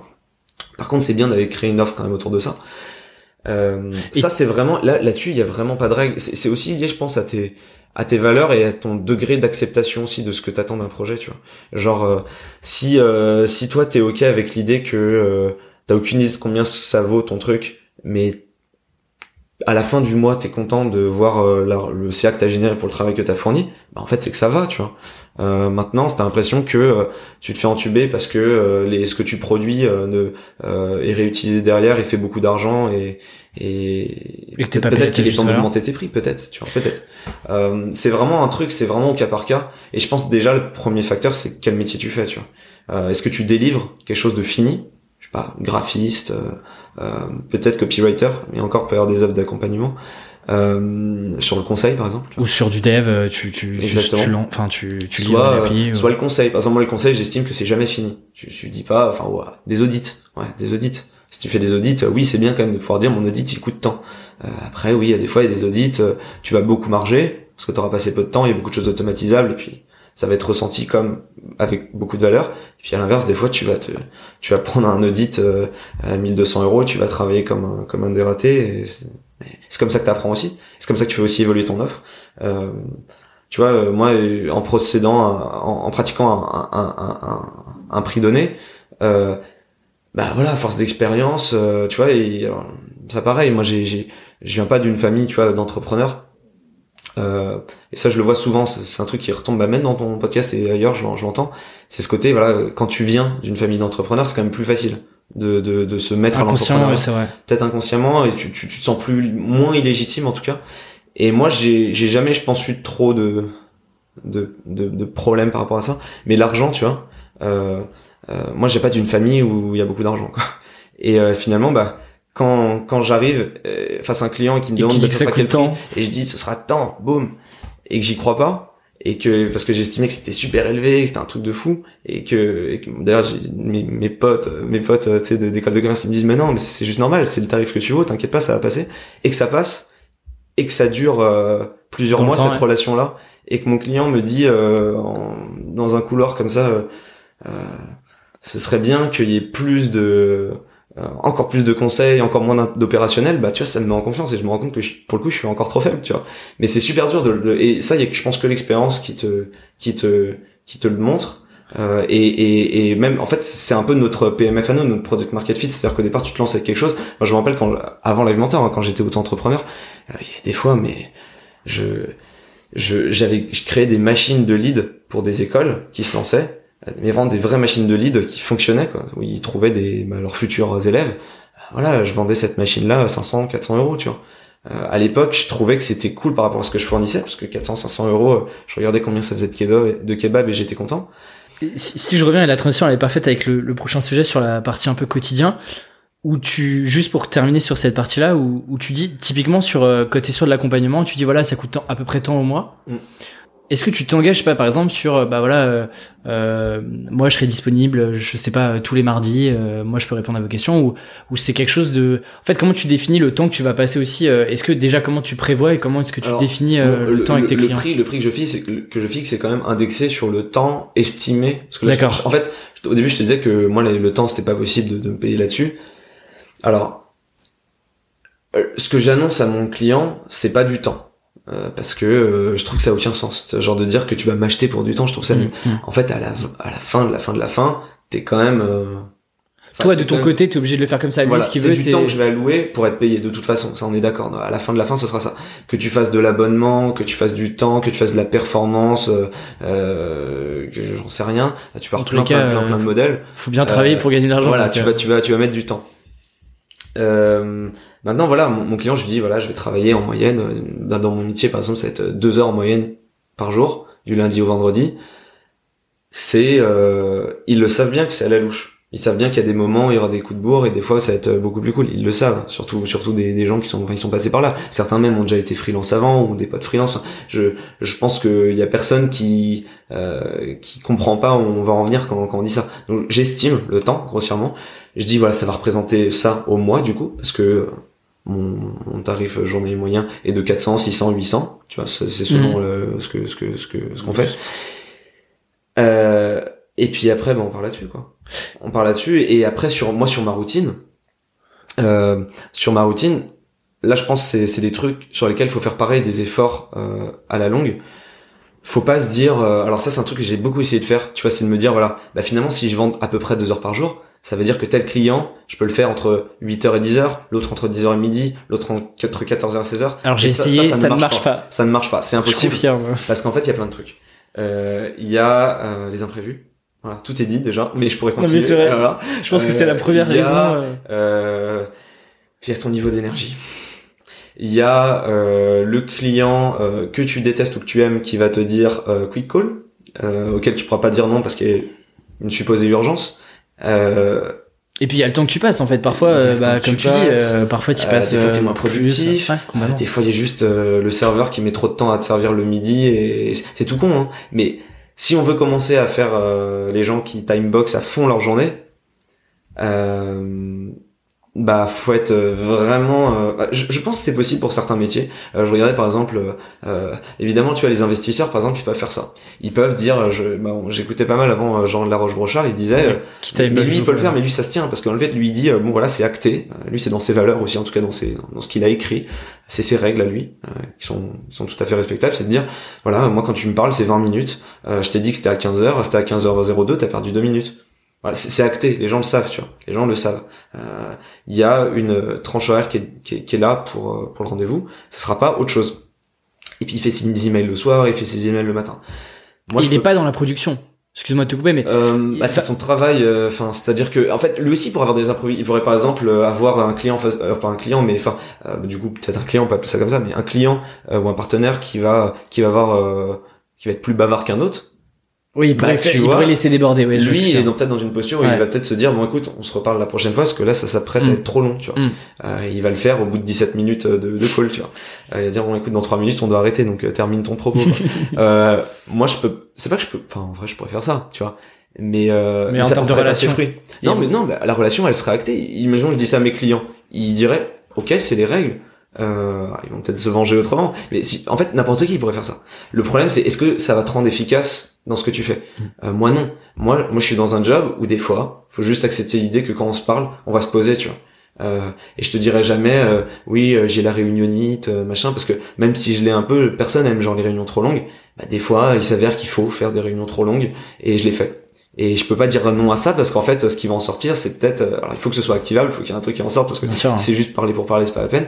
Mais je reste quand même au service de mes clients, et s'ils ont envie de parler longuement, on va aussi le faire tu vois, dans, dans le respect aussi quand même de l'agenda de chacun. Et bah, évidemment, personne n'est stupide à ce point-là. Mais euh, mais tout ça pour dire que le timeboxing de ces journées, euh, j'ai arrêté d'y croire. J'ai maintenant voilà, mais avant j'étais un malade de ça. Moi, je me levais à 5 heures, j'allais courir.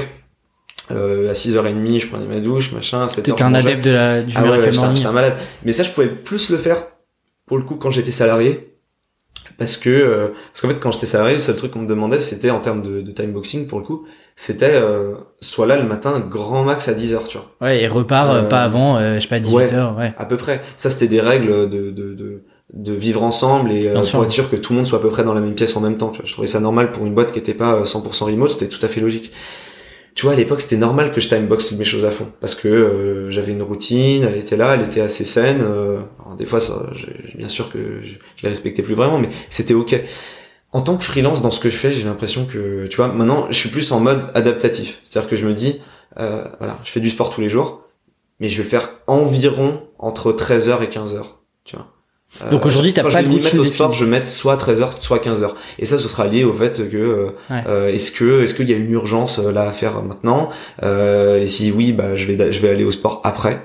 Euh, et sinon non. Donc c'est c'est tout con ce que je te dis, mais euh, au départ, c'est vrai que quand tu commences à être pas mal occupé en tant que freelance, tu commences à dire ok, comment je peux organiser mes journées? Et t'essaies, t'essaies plein de trucs, mais en fait tu rends compte qu'il y a rien qui rentre dans les boîtes. Et je crois pas trop au mythe de dire que euh, tu peux tout contrôler à la perfection, machin. Ou alors c'est tu- ou alors si, mais alors tu fais un truc trop facile. Si imaginons euh, tu fais un truc qui est trop facile pour toi et que tu sais pertinemment que tel truc va te prendre exactement 30 minutes, bah oui, c'est simple de dire que tu vas faire entre 7h et 7h30. Mais moi euh, en réalité, même si je me dis qu'à 7h je vais bosser et que je vais bosser 30 minutes pour tel client, en fait en regardant à 7h euh, la, la tête euh, du compte publicitaire, je me rends compte que ah tiens, il y a ce truc là qui est cassé depuis hier. Donc euh, euh, est-ce que je le fais euh, avant la tâche que je m'apprêtais- à faire ou après? Et donc auquel cas ça va délayer en fait ce que je comptais faire pour le client d'après? Ou est-ce que je le remets à demain? Enfin tu vois. Et cette notion d'importance et d'urgence je suis tout le temps en train de jongler avec euh, Et du coup- le, bah, le seul bah, la seule manière en fait de bien gérer le truc c'est de pas avoir trop de clients c'est le simple truc euh, à faire Mais donc du coup, ça veut dire que euh, vu que tu dois gérer euh, typiquement la partie ads, tu dois la gérer sur tous tes clients euh, quasiment de manière quotidienne. ouais Globalement, tu bosses. euh, genre, tu peux pas, te- par exemple, tu peux pas te dire toi, dans ton cas à toi, ok, bah en fait le, le lundi, je bosse qu'avec ce client-là. Du coup, t'es obligé de, de jongler entre guillemets avec tes clients. Et donc, ça veut dire quoi? Ça veut dire que par exemple le matin, tu t'anticipes un peu ce qui va se passer dans la journée ou c'est euh, ou c'est je le fais la veille je le fais toujours la veille toujours euh, en fin de journée pouvoir de euh, la euh, visualisation. non mais j'aime bien, euh, j'aime bien en fait savoir à peu près ce qui m'attend, parce que de toute façon il y aura des imprévus, et la seule manière de gérer les imprévus, c'est de savoir euh, qu'est-ce que tu comptais faire quand même à la base avant de, avant de t'asseoir sur sur cette chaise quoi. C'est quand même important quoi. Euh, et je le fais avant. Mais ouais, je pense que n'importe qui en fait, faut pas chercher à à écouter trop de gourous, trop de leçons sur les best practices de- du timeboxing de sa journée, parce qu'en fait, euh, en fait, vaut mieux, vaut mieux écouter en fait son projet et voir ce que ça comporte.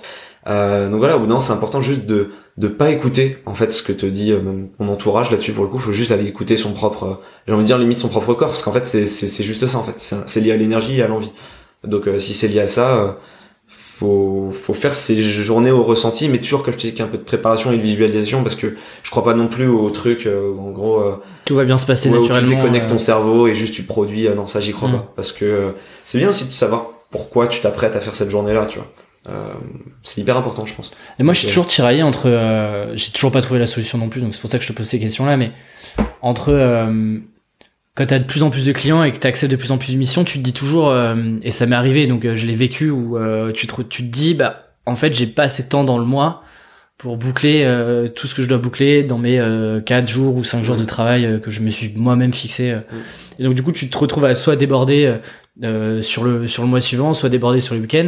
Et donc, t'essayes de faire un mix entre euh, faire un peu de timeboxing où t'essayes de visualiser combien de temps va te prendre ce client-là euh, dans le mois euh, pour pas non plus te retrouver sur une surcharge. Mais du coup, ce que tu dis, une des raisons, c'est euh, bah, du coup d'avoir moins de clients et de te laisser un peu une marge de euh, Alors, un peu de mou, tu vois, où tu C'est te dis c'est- ça alors, peut c'est déborder. plusieurs choses, c'est avoir moins de clients, enfin en tout cas avoir le nombre de clients que tu, tu peux gérer, et du coup faire le pressing qui va avec Mm. pour pouvoir au moins en vivre, tu vois. Si ce n'est plus, parce qu'à la fin on veut quand même, euh, euh, on veut faire une vraie activité économique, donc on n'est pas là juste pour euh, survivre, donc voilà. Mais alors t'as ça, euh, t'as aussi mieux géré tes clients actuels, d'où l'importance de savoir d'abord leurs attentes réelles, profondes, pour pouvoir les servir au mieux dans ce sens-là, parce qu'il y a des fois en fait, je te rends compte que pour un tarif donné, tu peux mouliner avec un client, un peu dans le vide finalement, bosser beaucoup, beaucoup et d'heures et d'énergie, mettre beaucoup de tout ça pour, Mm. pour ce client, alors qu'en fait c'est pas ça qu'il attend, il attend un truc qui est peut-être plus macro, tu vois, peut-être plus ou peut-être plus précis, ou peut-être un truc qui a rien à voir, mais vous avez peut-être pas eu les bonnes discussions. Donc tout ça permettrait aussi éventuellement, si tu le connaissais un peu mieux, de, de générer plus de création de temps euh, par ailleurs.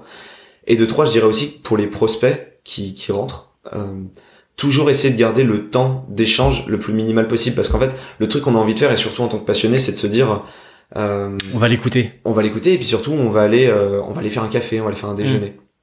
Alors, des fois, c'est le prospect qui propose directement un déjeuner. On dit oui parce qu'on n'a pas envie de décevoir. Et puis en fait, on a vraiment envie de connaître son projet. Et en fait, on, on s'imagine pas dans quel état, état de fatigue on va être à ce moment-là. Et on se dit oui, c'est bon, à ce moment-là, j'irai très bien. Et voilà. Maintenant, si t'as pas le temps, si t'as factuellement pas le temps, genre t'es pris, il euh, y a pas de mal à ça, c'est bien. Euh, essaie de garder le temps euh, d'échange au plus bas avec tes, tes, clients. Et donc, ça peut passer par des emails, ça peut passer par des, pour le coup, des quick calls, mais mis à des moments où tu sais que tu es prédisposé à le faire et que ça va pas euh, t'embêter. Moi, par exemple, je sais que c'est euh, euh, un café, mais alors à peu près dans le quartier où je suis tu vois ça, ça, ça me va tu vois genre si c'est vraiment une demi-heure euh, après le déjeuner euh, c'est très bien parce qu'en général après le déjeuner on a tous du mal à se mm. remettre au boulot donc ça me va très bien d'aller d'aller parler une demi-heure euh. exactement ou alors un call le soir à 19h parce qu'à 19h je rentre dans une espèce de tu sais un peu comme le matin une sorte d'espèce de de transe où je suis un peu satisfait de ma journée et genre là je suis je, prendrais des calls je fais n'importe quoi voilà c'est ça et c'est un peu comme tu sais l'artiste la nuit mm. tombe et il se met à allumer sa bougie il fait son truc bah je suis un peu comme ça le soir pour les calls donc je connais mes moments où, où des calls peuvent avoir lieu. Voilà, une fois de plus, j'essaie de les garder au plus bas ces temps-là, essayer d'aller directement au point. Mais voilà, y a, y a pas et personne t'en voudra en fait que tu gardes le temps euh, au plus le temps minimal le plus bas parce que même lui en fait, euh, ça se rassurera sur le fait que t'as pas le temps et donc du coup que t'es quelqu'un d'exceptionnel en tout cas qui, qui, est assez occupé pour les bonnes raisons. Mais, mais, je, mais je te rejoins là-dessus, mais il y a toujours ce. Euh, moi, je me force à bah, parfois refuser des déj ou justement refuser bah, de prendre ce client. Ou... Mm. Mais t'as toujours ce truc de, notamment que tu commences, Là, je l'ai encore un peu moins, mais tout début, c'était ça, et aussi parce que j'avais peut-être plus de temps, mais te dire, euh, ah, mais là, c'est peut-être une énorme opportunité, ou ça, ça va me porter ça plus tard, etc. Donc, euh, mais c'est, c'est intéressant d'avoir euh, ton point de vue. Sur la partie, euh, on a, je sais que c'est un, sujet dont on a déjà parlé un peu en off, et ça m'intéressait de, de partager, de partager ce sujet-là sur un peu l'énergie que tu conserves et, et moi je, je, commence à comprendre que c'est pas toujours facile de prendre des vacances et de prendre des congés, de faire des vraies pauses où tu te déconnectes avec tes clients. Et notamment quand tu as de la récurrence. Euh, et je sais que c'est notre cas tous les deux où on a une récurrence euh, sur nos clients et donc euh, bah, il y a besoin de livrer ou en tout cas de surveiller et de piloter toutes les semaines, tous les mois, peu importe. Toi, comment que tu fais du coup pour pour t'organiser pour dire à des clients parfois, ok bah là en fait je vais couper pendant je sais pas une semaine et, et pendant une semaine bah la, la partie ads parce que c'est ton sujet mmh. va tourner plus ou moins toute seule mais je pourrais pas être là. Bah, très bonne question parce que j'ai encore des des enfin c'est un sujet sans fin peut-être ce truc là c'est lié à nos à nos métiers quoi. Mais euh, moi là-bas je suis quelqu'un qui prend assez peu de vacances. Euh, j'aime pas les j'aime pas les grandes grandes vacances tu vois. Euh, parce que j'ai l'impression que pourquoi? T'as l'impression de rien faire? Ah non non alors ne rien faire me va tout à fait. Je suis tout à fait capable de faire ça. Par contre l'idée que je suis en train de louper des trucs dans dans ce que j'ai lâché ça ça pour le coup ça ça me va pas. Ceci étant dit moi, je prends des vrais week-ends. Ça m'arrive des fois de regarder deux trois trucs pour des clients le samedi, mais le dimanche, tu peux être sûr, il n'y a pas d'écran, il y a rien du tout. Donc j'ai pas ce, je suis pas addict à ce point-là, parce que je connais des gens qui bossent vraiment tout le temps. C'est pas bon. Euh, et euh, faut connaître un petit peu son, son rythme avec lequel tu es capable de d'affronter euh, tout ça. Parce qu'effectivement, il y a, des il y a des gens, ils, beaucoup de freelance quand, quand ils veulent mesurer leur succès euh, bah, en KPI, ils ont bah, l'argent euh, le temps de travailler, ce genre de choses. Moi de ça je m'en fous parce que je me dis que l'argent a priori si je suis assez smart dans ce que je fais, ce que je propose au marché, je, ça pourra que grimper en fait avec les années. Par contre, en tout cas, ça descendra pas. Ouais, j'en suis quasiment sûr. Donc ça peut stagner par moment, tu vois, ça c'est normal parce que c'est juste, euh, voilà, c'est la vie. Enfin, je, je suis, je vends à la fin comme disant, je vends mon temps, je reste un humain, donc euh, je suis pas, je peux pas être une courbe qui monte vers l'infini. Mais euh... déconnecter prendre le temps pour toi c'est des choses voilà, importantes. justement tu vois si, si ton si ton l'argent pour toi a de la valeur et le temps a de la valeur bah en fait ce qui a encore plus de valeur c'est ton niveau d'énergie ton, ton, ton ta santé. Parce qu'en fait si t'as pas la santé si t'as pas l'énergie tu vas juste pas euh, perdurer dans ton activité. Et donc là t'oublieras argent t'oublieras liberté t'oublieras tout ce que t'avais aimé initialement. Et en fait on dirait pas comme ça mais moi j'aimerais bien connaître en fait la, la durée de vie euh, d'une enfin la durée d'une carrière euh, de freelance pour quelqu'un qui bosse dans le web euh, à Paris euh, qui en veut toujours plus. Je pense que c'est pas si long que ça et je pense que le seul moyen de rendre ça très très long limite une vie si ça te plaît c'est simplement d'apprendre à gérer ton niveau d'énergie, savoir en fait ce qui t'en enlève de l'énergie. Et des fois, c'est pas forcément euh, là pareil, faut pas rester en surface et se dire ouais, pas pris assez de vacances, je fais pas assez de sport ou alors machin il fume. C'est pas juste ça. C'est euh, c'est aussi voilà savoir reconnaître les situations un peu toxiques, euh, les trucs je sais pas qui te qui te rendent pas bien parce que en fait l'énergie appelle l'énergie. Et ça je pense c'est bien plus important que savoir quand tu vas prendre des vacances. Et il faudrait faut aussi réussir à l'annoncer à ses clients. Et c'est forcément plus dur quand tu as plus de clients. Parce que là du coup la taille de tes clients et l'importance qu'ils ont à tes yeux euh, n'a plus n'a plus d'importance. Parce qu'en fait tu vas juste dire à quelqu'un au fait pendant cette période je serai pas euh, dispo quoi. Euh, tu vas arrêter de me payer. Mais euh, il y aura plus personne pour gérer le truc qui, qui, est, important pour toi dans ton business. Donc c'est jamais une bonne nouvelle pour tes clients. bien sûr, ils savent que tu vas revenir un peu plus frais, donc quelque part ça les rassure, mais ils s'en foutent. En fait, à la fin, tu restes un peu dans au service de, leur business et donc ils achètent un service et du coup quand tu annonces des vacances faut essayer de le faire le plus tôt possible je dis pas que tous les clients sont méchants mais ils, peuvent avoir tendance à juste oublier que tu as une vie perso parce que si tu leur montres que tu tout le temps là bah, ils ont aucune raison de de pas appuyer sur, mm. sur sur le sur la pédale d'accélération dès, dès que tu connectes sur ça tu vois genre je veux dire c'est juste humain tu vois c'est normal euh, ils achètent un service si tu montres que tu es tout le temps là bah, ils vont t'utiliser, c'est juste normal en fait. Mais c'est intéressant euh, ce que tu dis. Euh, typiquement, j'ai un client. Faut faire respecter en fait son, son, son, son, d'où le mélange pro perso qui est difficile en freelance, mais faut aussi faire respecter ta vie perso euh, aux yeux de tes aux yeux de tes clients. Mais c'est intéressant parce que un de mes clients, donc pareil que toi, je l'ai j'ai essayé de le prévenir deux trois mois à l'avance et la première remarque qu'il m'a fait, il m'a dit bah merci de me prévenir parce que généralement on prévient toujours dernièrement. Donc c'est un super bon conseil qui est de plus t'anticipes, moins ton enfin ton client pourra pas t'en vouloir de l'avoir prévenu suffisamment tôt. J'ai envie d'aborder un, autre sujet avec toi. J'en ai pas trop parlé sur le podcast encore sur la partie euh, argent et l'éthique dans le business, enfin dans mm. à la fois avec tes clients, avec ce que tu proposes, etc. Alors j'aurais pu commencer par une question super large, de dire c'est quoi ton rapport à l'argent, mais je suis mm. pas sûr qu'on en tire quelque chose de, de, de, très très précis d'un coup. Du coup, je vais essayer de, de creuser au maximum euh, sur des questions plus précises.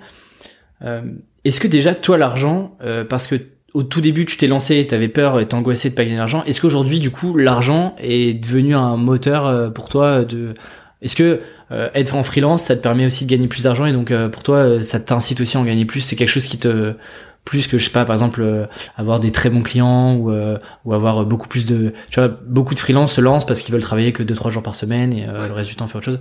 Toi, c'est quoi le rapport que tu as là-dessus? Est-ce que tu tu t'es en freelance parce que tu as aussi envie de gagner beaucoup plus d'argent ou pas? Quand t'as un profil qui est qui a juste envie de qui est un peu impatient, qui a envie euh, tester des choses aussi, tester des euh. choses euh, vite. Alors ça, ça dépend ce que tu cherches, mais euh, des gens qui cherchent plus d'argent que d'autres, qui cherchent plus de, de pouvoir, de reconnaissance. ils veulent juste devenir plus forts à ce qu'ils font techniquement. certains ils veulent justement voilà un, un, bon équilibre de vie. Certains ils veulent juste travailler beaucoup moins, voire quasiment arrêter de travailler. moi j'estime que quand même quand tu quand t'es sur un alors moi je suis pas du tout dans la case euh, digital nomade, euh, travailler deux jours par semaine, machin. Je suis plus parti euh, dans l'idée de devenir très bon à ce que je fais. Et d'ailleurs, je le vois au quotidien, ce qui me permet de m'accrocher, c'est quand mes clients bossent avec moi. je, suis comme si je suis pas en mode serviciel. Je, je, je, pas, je suis pas le type qui vient du haut et qui dit tiens ça, il faut faire comme ça pour faire de la croissance mhm. sur Facebook Ads. J'aime bien avoir cette relation avec mes clients. Et tant que j'ai ça, euh, je suis content. Et, euh, et, quand je vois ce qu'on arrive à créer ensemble avec mes clients, bah, vu que j'ai accès à tous les chiffres et autres, je me dis bah je, mérite de l'argent et je suis content d'en gagner. Et évidemment, bah après ça, ça c'est encore autre chose, mais euh, l'argent, on le sait, ça, ça quand, tu gagné un certain montant euh, et quand ça fait que grimper dans ta vie, bah c'est comme comme une drogue en fait. Et ça, ça on le sait, ça, ça les mêmes, ça allume les mêmes zones dans le cerveau que, que certaines drogues comme la cocaïne, si c'est pour citer que cette drogue là. Et c'est et je pense que c'est normal, c'est sain d'en vouloir. Enfin, c'est pas. Enfin, je sais pas si c'est sain ou malsain, mais en tout cas, c'est humain. C'est humain quand il y a un peu goûté d'en vouloir plus, surtout quand tu veux être respecté dans ce que tu fais. Ça, je trouve ça juste normal. Je pense pas qu'on devrait avoir trop de tabou avec ça. Après, est-ce que c'est une finalité en soi? Est-ce que euh, l'idée c'est de devenir riche? Forcément comme un peu n'importe quel euh, débile euh, parisien j'y ai pensé au départ et puis finalement en regardant autour de moi je me rends compte que tu peux pas déclencher des trucs de fou dans ta vie en ayant euh, beaucoup d'argent sauf si t'as un projet qui nécessite beaucoup d'argent mais un, vrai projet hein. je te parle pas d'un projet genre acheter une maison genre moi je vois des gens qui sont très riches autour de moi des clients ou autres ils sont ouais j'ai pas l'impression qu'ils vivent une vie euh, complètement différente tu vois. euh, c'est la richesse tu la trouves pas là-dedans hein. tu la trouves euh, dans ton entourage euh, dans ce que tu fais dans ton moi personnellement dans mon niveau d'énergie dans dans est-ce que je suis fier de moi quand quand je me lève le matin. C'est genre ça ce genre de choses ça me drive beaucoup plus. Après ouais je trouve ça normal de vouloir chercher à décoder le comment on fait plus d'argent avec la même chose moi je trouve ça personnellement dans moi quelqu'un qui suis dans énormément dans le développement personnel euh, dans le sport euh, donc du coup un peu dans, dans, tu vois dans des hashtags comme euh, performance tu sais, genre j'ai besoin de ça. Euh, je le vois dans mon métier je le vois dans ma personnalité je le vois dans mon rapport avec les autres. Les gens disent aussi ça de moi. Euh, je fais des phrases courtes tu vois j'aime bien parler de manière impactante comme ça. Bah je trouve ça normal d'essayer de décoder sur avec ce que je fais, comment je peux augmenter ma courbe de revenus, tu vois Il y a pas, y a pas de mal avec ça. Enfin, je non, non, et, c'est une bonne euh. question. Tu vois, moi, par exemple, je sais pas si, euh... tu vois, c'est une bonne question de se dire, euh, est-ce que tu as toujours envie de gagner plus d'argent? Derrière l'argent m'intéresse beaucoup plus que l'argent, euh, argent, argent, quoi. Tu veux savoir ce qu'il y a sur mon compte bancaire euh, je, je, peux te le dire, là, même si ma courbe de revenus est explosée maintenant, dans mon sens, euh, je saurais toujours pas quoi en faire, hormis augmenter mes investissements dans, dans les postes d'investissement que j'ai commencé mais rien ne changerait factuellement. Enfin, en tout cas, pas de sitôt, quoi. Et, et, et juste avant d'enregistrer, de, commencer le, le, podcast, tu me disais aussi que euh, tu voudrais à terme, euh, là aujourd'hui, tu es sur quelque chose de très serviciel, enfin, tu vends ton service, tes compétences, où t'aimerais évoluer sur, euh, et notamment c'est c'est un des projets dont tu, si tu veux, on peut en parler, mm. où t'aimerais aller sur quelque chose de, de, de plus factuel, plus produit entre guillemets. Mm. Comment est-ce que tu t'imagines ce ce je dirais ce cette transformation de tu veux toujours garder une partie service ou euh, tu as envie à un terme euh, d'être sur quelque chose de il y a, y a je sais plus le nom de l'américain je le mettrai dans la description du podcast qui euh, parle de euh, productisation. Du freelancing où en fait tu vends plus de services mais tu vends vraiment un produit un pack. Mhm. comment tu imagines ça et toi sur la partie produit du coup ça se matérialise comment? Bah je sais pas trop mais en tout cas le premier le premier red flag que j'ai eu c'est euh, bah, moi, j'ai depuis 7 ans, quand je dis je bosse en startup, euh, je vois bien que euh, à la vitesse à laquelle ça va, euh, avec ce que je m'inflige en fait en termes de quantité de travail, euh, de, de, réflexion, de, de non-vacances parfois, je peux, je, je pense que, je pense que l'humain est assez résistant, il peut résister plein de choses, mais moi je me vois pas même durer comme ça 10 ans, non. Au bout d'un moment, il faudrait quand même que je trouve pas forcément une porte de sortie parce que je veux pas m'en échapper. Je voudrais juste effectivement avoir plus de temps euh, dans autre chose que du service parce que euh, parce que oui, philosophiquement, alors moi j'adore bosser avec mes clients, je trouve ça stylé de euh, je trouve ça stylé de, juste de bosser avec des gens qui sont aussi forts que moi ou plus forts, c'est pour moi c'est un driver énorme. Mm-hmm. Maintenant euh... ça te prend aussi beaucoup d'énergie? Maintenant, voilà, ça, ça me prend beaucoup d'énergie et puis même euh, philosophiquement, c'est-à-dire qu'au bout d'un moment, quand, quand je quand je pars en vacances, bah déjà, je me rends compte que voilà, il faut que j'arrête de facturer, donc je gagne plus d'argent. Euh, je gagne plus d'argent et je me disais, je me dis bah voilà, si un jour je dois arrêter mon activité freelance parce que je suis trop fatigué ou je veux changer de vie ou machin, qu'est-ce que j'aurais accumulé? Alors un, euh, du super savoir technique et deux, potentiellement de l'argent si j'ai mis de côté. T'as pas créé quelque chose de, de palpable quoi. Ouais, t'as t'as rien créé tangible, t'as as fait t'as fait du service. rarement tu peux laisser ton nom sur quelque chose à moins que t'aies créé des concepts. Euh, tu vois, par exemple, bah, Ogilvy. Ogilvy, euh, toi tu connais bien. Euh, T'auras le concept un sacré mec d'agence à l'époque. Bah voilà, lui, il a, il a créé des, des, bouquins, des concepts, il a, il a théorisé des choses sur, sur l'écriture, sur le cerveau. Euh, ouais, il a été dans le service toute sa vie, mais euh, mais tu vois, il a fini par créer autre chose que du service. Il a, il a laissé sa trace alors euh, sur euh, dans un domaine qui, qui est la publicité. Euh, on en pense qu'on veut, mais il l'a fait, tu vois. Euh, donc moi, à terme, il faudrait que j'arrive à, créer quelque chose comme ça. Alors la première porte que je vois, c'est l'entrepreneuriat. L'idée, c'est que je veux toujours être dans le service parce que je me vois pas. En fait, voilà, je, je me regarde sur les sept dernières années. J'étais salarié, j'étais freelance. J'ai tenté de créer une entreprise. J'étais très mauvais à ça. Vraiment, à un moment donné, j'étais juste étudiant, donc je voulais vraiment créer une entreprise. La classique. Euh, et j'étais très mauvais à ça. Et je me rends compte qu'en fait, ce à quoi je suis bon, vraiment, c'est c'est à à rendre service, mais pas que pour la satisfaction de rendre service, mais aussi juste pour devenir meilleur à ça, juste euh, en étant juste euh, artisan quoi, toute la vie. Et donc je pense que j'aurai toujours ça, euh, d'autant plus que j'estime que voilà avec les années une fois plus et là ça, ça recoupe avec l'argent. Je pense qu'à terme, euh, je suis sûr, voilà, que d'ici 5 ans, euh, ce que je gagne actuellement tous les mois, je pourrais peut-être le gagner avec seulement 30% de ce travail-là. Je suis sûr que ça arrivera d'ici 5 ans. Donc si ça, ça arrive, alors que j'arrive très nettement en vivre aujourd'hui de cette activité, bah, si ça s'arrive, c'est-à-dire que j'aurai 70% de mon temps à ce moment-là pour allouer à d'autres choses. Et l'entrepreneuriat, je pense que c'est une bonne forme. Mais une fois de plus, je suis pas le meilleur entrepreneur du monde. Ça, j'ai pu le valider. Donc, euh, j'y vais, j'y vais tranquillement. Et c'est pour ça que je m'attelle, que je vais être patient. Je vais me dire, voilà, le freelancing, c'est quand même ma voie. Tu vois, je, je, je le ressens. C'est, c'est quand même mon truc. Tu vois, je, c'est là où je suis le plus épanoui, où, où ma, mon profil est, est cohérent. Et là, c'est plus quelque chose de, de plus long terme que tu t'envisages sur euh, un peu c'est une tentative. C'est une tentative. Euh, on va voir si ça prend. Et si ça prend, ça veut juste dire qu'on arrive à, à, faire des abonnements et un certain, un certain revenu récurrent qui nous permettrait de dire là, on est sur quelque chose et on va peut-être accepter de moins gagner d'argent en freelancing et lui en mmh. salariat, mmh. on sait rien, ce qui sera à ce moment-là, pour davantage m'investir dans, dans l'entreprise. Je me vois pas non plus 100% euh, euh, en mode entreprise. Euh, moi, dans mes influences, j'ai pas, j'ai rarement voulu devenir entrepreneur pour adresser des gros gros marchés. Je suis plus voilà en mode entrepreneur de de, de maker voilà plus plus maker plus en mode voilà il y, a quelque part dans le monde des, des marketeurs avancés comme moi qui ont des besoins très précis. Euh, comment je peux les servir en mode euh, moi dans, dans le rêve oui bien sûr ce que je préférais plus c'est avoir une espèce de d'énorme patrimoine de d'outils qui font pas beaucoup d'argent chacun, mais qui adressent des problématiques de manière extrêmement fine. Et on a euh, 10, 20, 30 outils euh. Euh, qui cumulés en fait euh, font que on est respecté pour ce qu'on produit comme comme comme produit justement, et on a un peu de temps sur le côté pour tester d'autres projets, faire du freelancing ou tester d'autres projets même qui n'ont rien à voir avec ce qu'on fait, tu vois, des trucs plus créatifs qui sortent hors de notre projet. Donc pour l'instant, oui, Kikat, ça, ça sert un peu les besoins que j'ai avec mes clients, même complètement et d'autres industries. Euh, ça va continuer comme ça, mais j'aimerais bien, oui, euh, je sais pas, comme ça à la louche, d'ici deux ans, être en mode ouais 50-50 sur freelancing et sur l'entrepreneuriat.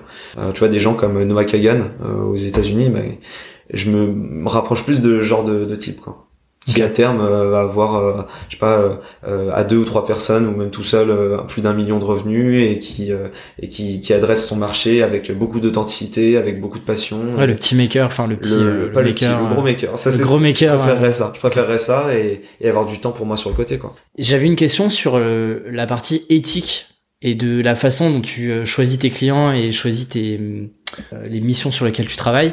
Et je pense que c'est une question que tu te poses surtout au début parce que bah euh, en tout cas j'espère pour tous les freelances plus tu plus tu bosses plus tu t'accumules de l'expérience bah plus t'as le choix aussi et euh, mhm. tu peux être de plus en plus exigeant. Mais au début t'es tenté de bah déjà de euh, vivre correctement et donc d'avoir un revenu qui arrive. Et puis t'as toujours envie de prendre de, plus en plus de clients pour faire grossir ton chiffre d'affaires. Et parfois moi ça m'est arrivé et j'aimerais bien avoir ton avis là-dessus sur t'as des clients enfin intéressants financièrement qui viennent vers toi?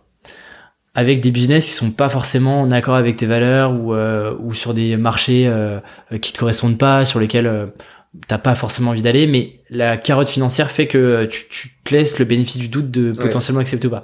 Est-ce que tu as déjà été dans ces situations-là? Et si mm. oui, euh, comment est-ce que tu les as potentiellement gérées bah, C'est vrai que c'est une question que je pense qui se pose dans toutes les activités. Euh, je sais que dans le marketing, c'est une vraie question. Ouais. En on n'en parle pas beaucoup euh, parce que bah, forcément c'est c'est un peu tabou parce que c'est pas forcément avouable de dire qu'on a bossé pour des pour des boîtes qui ont pas un impact super positif euh, sur la société.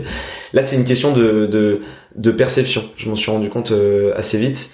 alors déjà pour répondre à la question, effectivement, quand tu quand tu commences à avoir une activité dont tu es fier, euh, moi, je, je bosse sur des thématiques euh, dans, dans la beauté, dans, dans, la, dans, la banque, dans les fintech. J'ai l'impression que tous mes clients apportent quelque chose de stylé sur leur marché. Et donc, du coup, je suis ravi de bosser pour eux. Et, euh, et aujourd'hui, je suis fier de pouvoir avoir, là aujourd'hui à l'heure actuelle, avoir 100% de mes clients qui font des, des choses dans la vie euh, qui me plaisent. Ça n'a pas toujours été le cas, euh, honnêtement. Euh, surtout au départ, comme tu le dis, parce qu'au départ, bah, il faut juste faire rentrer de l'argent. Et au départ, bah, pareil, tu te positionnes pas bien. Et euh, c'est pour ça l'importance de se positionner, parce que effectivement, quand tu te positionnes un peu premium, ah, ces gens-là ne vont même pas venir te parler. Ouais, t'écumes pas mal de personnes. Par contre, au départ, quand tu dis t'es expert Facebook Ads, bah faut t'attendre à ce qu'il y ait des gens euh, dans le gambling et on sait ce que c'est. Un gambling, c'est pas juste on va faire du jeu. C'est genre euh, c'est comment on peut escroquer les gens avec euh, des prédictions belle vision, lunaires sur sur le pari sportif qui arrive demain dans dans une division bolivienne, tu vois. Et ces gens-là, ils font de l'argent. Et ces gens-là, euh, c'est là que je te parle de la question de la perception, ils sont capables de te ramener dans leur euh, mode de croyance et de te faire croire qu'en fait c'est pas si grave et c'est et c'est plutôt pas mal en fait ce qu'ils font. Et eux ils ont ils c'est pas des mythomanes hein. enfin on peut estimer que c'est des mythomanes mais ils sont auto-persuadés aussi ils sont sûrs qu'il y a pas de problème. Il y a des gens qui pensent que parce que ça fait de l'argent euh, parce que c'est un vrai marché donc c'est un vrai sujet, donc ça marche, tu vois. Sans penser que des fois c'est juste des effets collatéraux ou des mythes, des rumeurs ou, ou que sais-je. Euh, ou, voilà. Et euh, au départ, ouais, j'ai ouais, j'ai bossé pour euh, pour des gens où, où où je le faisais parce qu'il fallait faire euh, rentrer de l'argent. Alors forcément, marketing qui était qu'un maillon de la chaîne, tu vois. Euh, je peux donner des thématiques. Euh, ouais, je, par exemple de dire que j'ai bossé par exemple dans le, tu sais, dans dans les panneaux photovoltaïques. Ouais. alors par essence, au grand débat là-dessus. Non, mais alors par essence, c'est on peut pas dire que c'est de l'escroquerie parce que genre, enfin juste, oui, c'est des panneaux sur des toits qui permettent de générer l'électricité et de la revendre à EDF. Bon, très bien. Mais c'est le modèle de financement, non? Mais bah en fait, dans les faits, ça marche pas pour tout le monde. Euh, parce que euh, déjà, ça dépend de la région dans laquelle t'es. Ah. Ça dépend de la, de la zone de, de, de, de, de toiture que t'as. Mmh. Ça dépend de l'orientation de la maison. Ça dépend de plein de trucs très techniques. Euh, et oui, euh, j'ai déjà généré des leads pour des sociétés qui à la fin allaient revendre ces leads à d'autres sociétés, machin, et euh, des gens qui ont qui leur ont dit avec des petites valises CTLM que ça allait juste coûter un euro et que ça allait être très rentable et des panneaux photovoltaïques de peut-être de mauvaise qualité qui, allaient certainement euh, rembourser sur 15 ans à des taux pas possibles et c'est des domaines horribles. Euh, mais ça forcément quand t'as pas d'argent que tu dois payer ton loyer et que tu t'es lancé en freelance de manière un peu trop euh, brutale ce qui a été je pense mon cas à chaque fois que je m'y suis remis en freelance euh, bah forcément quand quelqu'un vient te voir et te dit souvent c'est des bons séducteurs hein, faut dire ce qu'il y a quand il te dit bah voilà tu vas pouvoir prendre tant d'argent toi t'as jamais pris cette somme là et tu vois même pas comment tu peux la prendre dans des thématiques euh, plus normales entre plus guillemets. normales et même même ambitieuses même stylées. Mm-hmm. ah, bah, c'est difficile de dire non. Alors mais par contre ce que je peux dire c'est qu'il y a des limites à tout ça parce que soit au bout d'un moment t'en as marre ce qui a été mon cas et t'arrêtes. Genre juste et ça peut venir vite hein. moi souvent c'était ce genre de truc au bout d'un mois tu te dis bon euh, juste euh, j'ai pas envie de le faire en général, c'est aussi parce que entre temps, il y a une autre opportunité qui est arrivée et qu'elle l'a remplacée. Ça, c'est la vérité. Mais c'est, c'est difficile de, de s'en rendre compte sur le moment que c'est ça. En fait, tu lâches toujours un truc pour un autre. Hein. Euh... Soit juste en fait parce que la relation est malsaine et qu'en fait tu t'en rends compte assez vite tu t'en rends compte assez vite aussi c'est à dire que en fait euh, ce, le beau parleur qui est venu le voir au départ euh, se transforme en, en quelqu'un qui va aller euh, t'oppresser même la nuit pour que pour que t'envoies plus de leads alors qu'en fait tu peux tu peux pas vraiment grand chose parce que la stratégie est cassée qu'il est pas prêt à y réfléchir sur avec toi justement sur comment mhm. sur comment la réparer et puis et puis moi comme je dis je suis vraiment dans mes dans mes valeurs j'ai enfin mes méthodologies de travail, j'estime que pour qu'on soit dans le succès, il faut qu'on bosse vraiment ensemble, et ces gens-là en général disparaissent. Euh, ce qui fait qu'à la fin en réalité t'as pas tant d'argent que ça, parce qu'ils te laissent en autonomie, euh, du coup ils font en sorte de baisser euh, euh les, les, factures parce qu'ils estiment que tu t'es pas assez bougé pour eux. Enfin, c'est compliqué. Et en fait, je veux dire, il y a une sorte de karma là-dessus. Et euh, ces gens-là, en fait, soit vous finissez par arrêter de bosser, soit ça finit mal. Et donc du coup, j'aurais tendance à dire, bah ouais, rester loin de tout ça, mais en même temps, euh, juste par éthique, et juste parce qu'en fait, de toute façon, je pense que ça se finit mal, souvent. Euh, mais après, tu peux pas en vouloir à quelqu'un de, de, le faire s'il si, a besoin d'argent, quoi. Ou alors, euh, t'en rends compte... Euh... En fait, t'as aussi une notion de, mais effectivement, c'est c'est facile de donner des leçons de perception et, et de d'auto-persuasion. Euh, c'est vachement lié à ça. Je me rappelle de d'en avoir parlé avec certains potes qui me disaient, mais certains avaient pareil hein, des, des analyses différentes de tout ça, qui disaient fais-le temps, prends le cash et barre-toi. Certains c'était euh, non mais en fait c'est stylé, euh, t'es comme Robin des Bois en fait, tu, vas prendre la, tu vas voler l'argent euh, aux riches, ces gens-là qui ont plein d'argent, et après tu vas remettre cet argent-là dans un circuit plus vertueux en vrai, en vrai, ça, ça s'entendait. Moi, à l'époque, je trouvais ça stylé, tu vois. Que ça, ça me permettait de, de justifier le fait que tu déculpabilises ouais, aussi. Exactement. Mais en fait, tu vois, en fait, tout n'est que perception. Et tu peux pas non plus en vouloir aux gens qui font ces, ces trucs-là sales parce que, en fait, c'est leur, c'est leur histoire, en fait. Et si tu leur dis d'arrêter ce qu'ils font, c'est comme si tu leur demandais de, de, de cracher sur tout ce qu'ils ont produit euh, là-dedans. D'où l'intérêt, on en revient à ce qu'on se disait au tout début sur, euh, bah, si t'arrives à avoir un positionnement qui est suffisamment clair et précis, bah, du coup, tu t'attires aussi potentiellement les personnes que t'as vraiment envie euh, d'avoir. On en a un peu parlé, mais euh, si tu arrives en une phrase à définir où est-ce que tu te vois dans 10 ans, mhm. où est-ce que t'es euh, et qu'est-ce que tu fais dans 10 ans, t'as as déjà réfléchi à cette question-là ou pas ouais. Euh, ouais. En une phrase, pas facile l'exercice. Hein. ouais, mais euh, je me, alors en une phrase je peux pas t'y répondre, mais euh, je, je, j'aimerais t'y répondre dans, dans, dans plus tard. Parce qu'en fait, euh, pour l'instant, je, je, pourrais te répondre en une phrase. Je pourrais te dire que j'ai envie d'être euh, le mec euh, reconnu dans ce qu'il fait, qui a une belle baraque, machin, avec un chien au bord de la côte amalfitaine. Ça, tout ça, je veux. Mais en fait, quand j'y, une fois, j'en parlais avec mon, mon coloc à Dublin. euh, qui me disait euh, qui me disait ouais ouais c'est cool euh, mais il est nul ton rêve tu vois genre il est nul et ça m'a fait réfléchir je me suis dit c'est vrai que c'est nul en fait hein. si c'est ça un rêve euh, Bah, en fait, c'est. Ça, c'est le jugement. Enfin, alors lui il m'a jugé complètement quand il m'a dit ça, ça c'est un énorme Ça, c'est un jugement. énorme jugement mais euh, c'est un énorme jugement mais j'apprécie à fond ce type là et je me suis dit mais en fait c'est pas si con c'est nul en fait tu vois si euh, si je dois mourir euh, demain et qu'en fait euh, je me dis en fait ce que j'ai accompli c'est la maison avec le chien et machin euh, Ah, mais Ouais. si c'est toi, ça te fait. euh, Ça, c'est parce que t'as peur de que les gens et c'est si t'as si t'as envie de, je sais pas, de, de prendre une, une cabane au bord d'un lac et, euh, et de finir ta, ta vie là-bas, tu vois, c'est. ouais mais c'est euh, alors oui euh, bien sûr euh, bien sûr que le, tout ça est relié au, au kiff en fait. C'est du pur plaisir. Là je te- je t'annon- je t'énonce que des trucs de possession Bien sûr, de propriété C'est vrai, c'est vrai d'ailleurs. c'est très égoïste en fait. Et, euh, et tout ça c'est normal. Euh, tout le monde pense un peu à, à sa tronche. Mais euh, c'est juste humain. Après est-ce que c'est ça le rêve? Euh, non je pense que effectivement il a raison ça doit pas être ça. Et donc c'est pour ça que j'ai pas de réponse. Parce que ça peut- pour moi ça peut pas être ça un rêve en fait. Du coup, je te réinvite dans un an et puis on. ouais j'espère que ce sera un peu plus précis. J'espère que j'aurai au moins un impact euh, sur les autres quoi. Tu vois? Et que je leur vendrai pas des panneaux photovoltaïques quoi. Tu vois?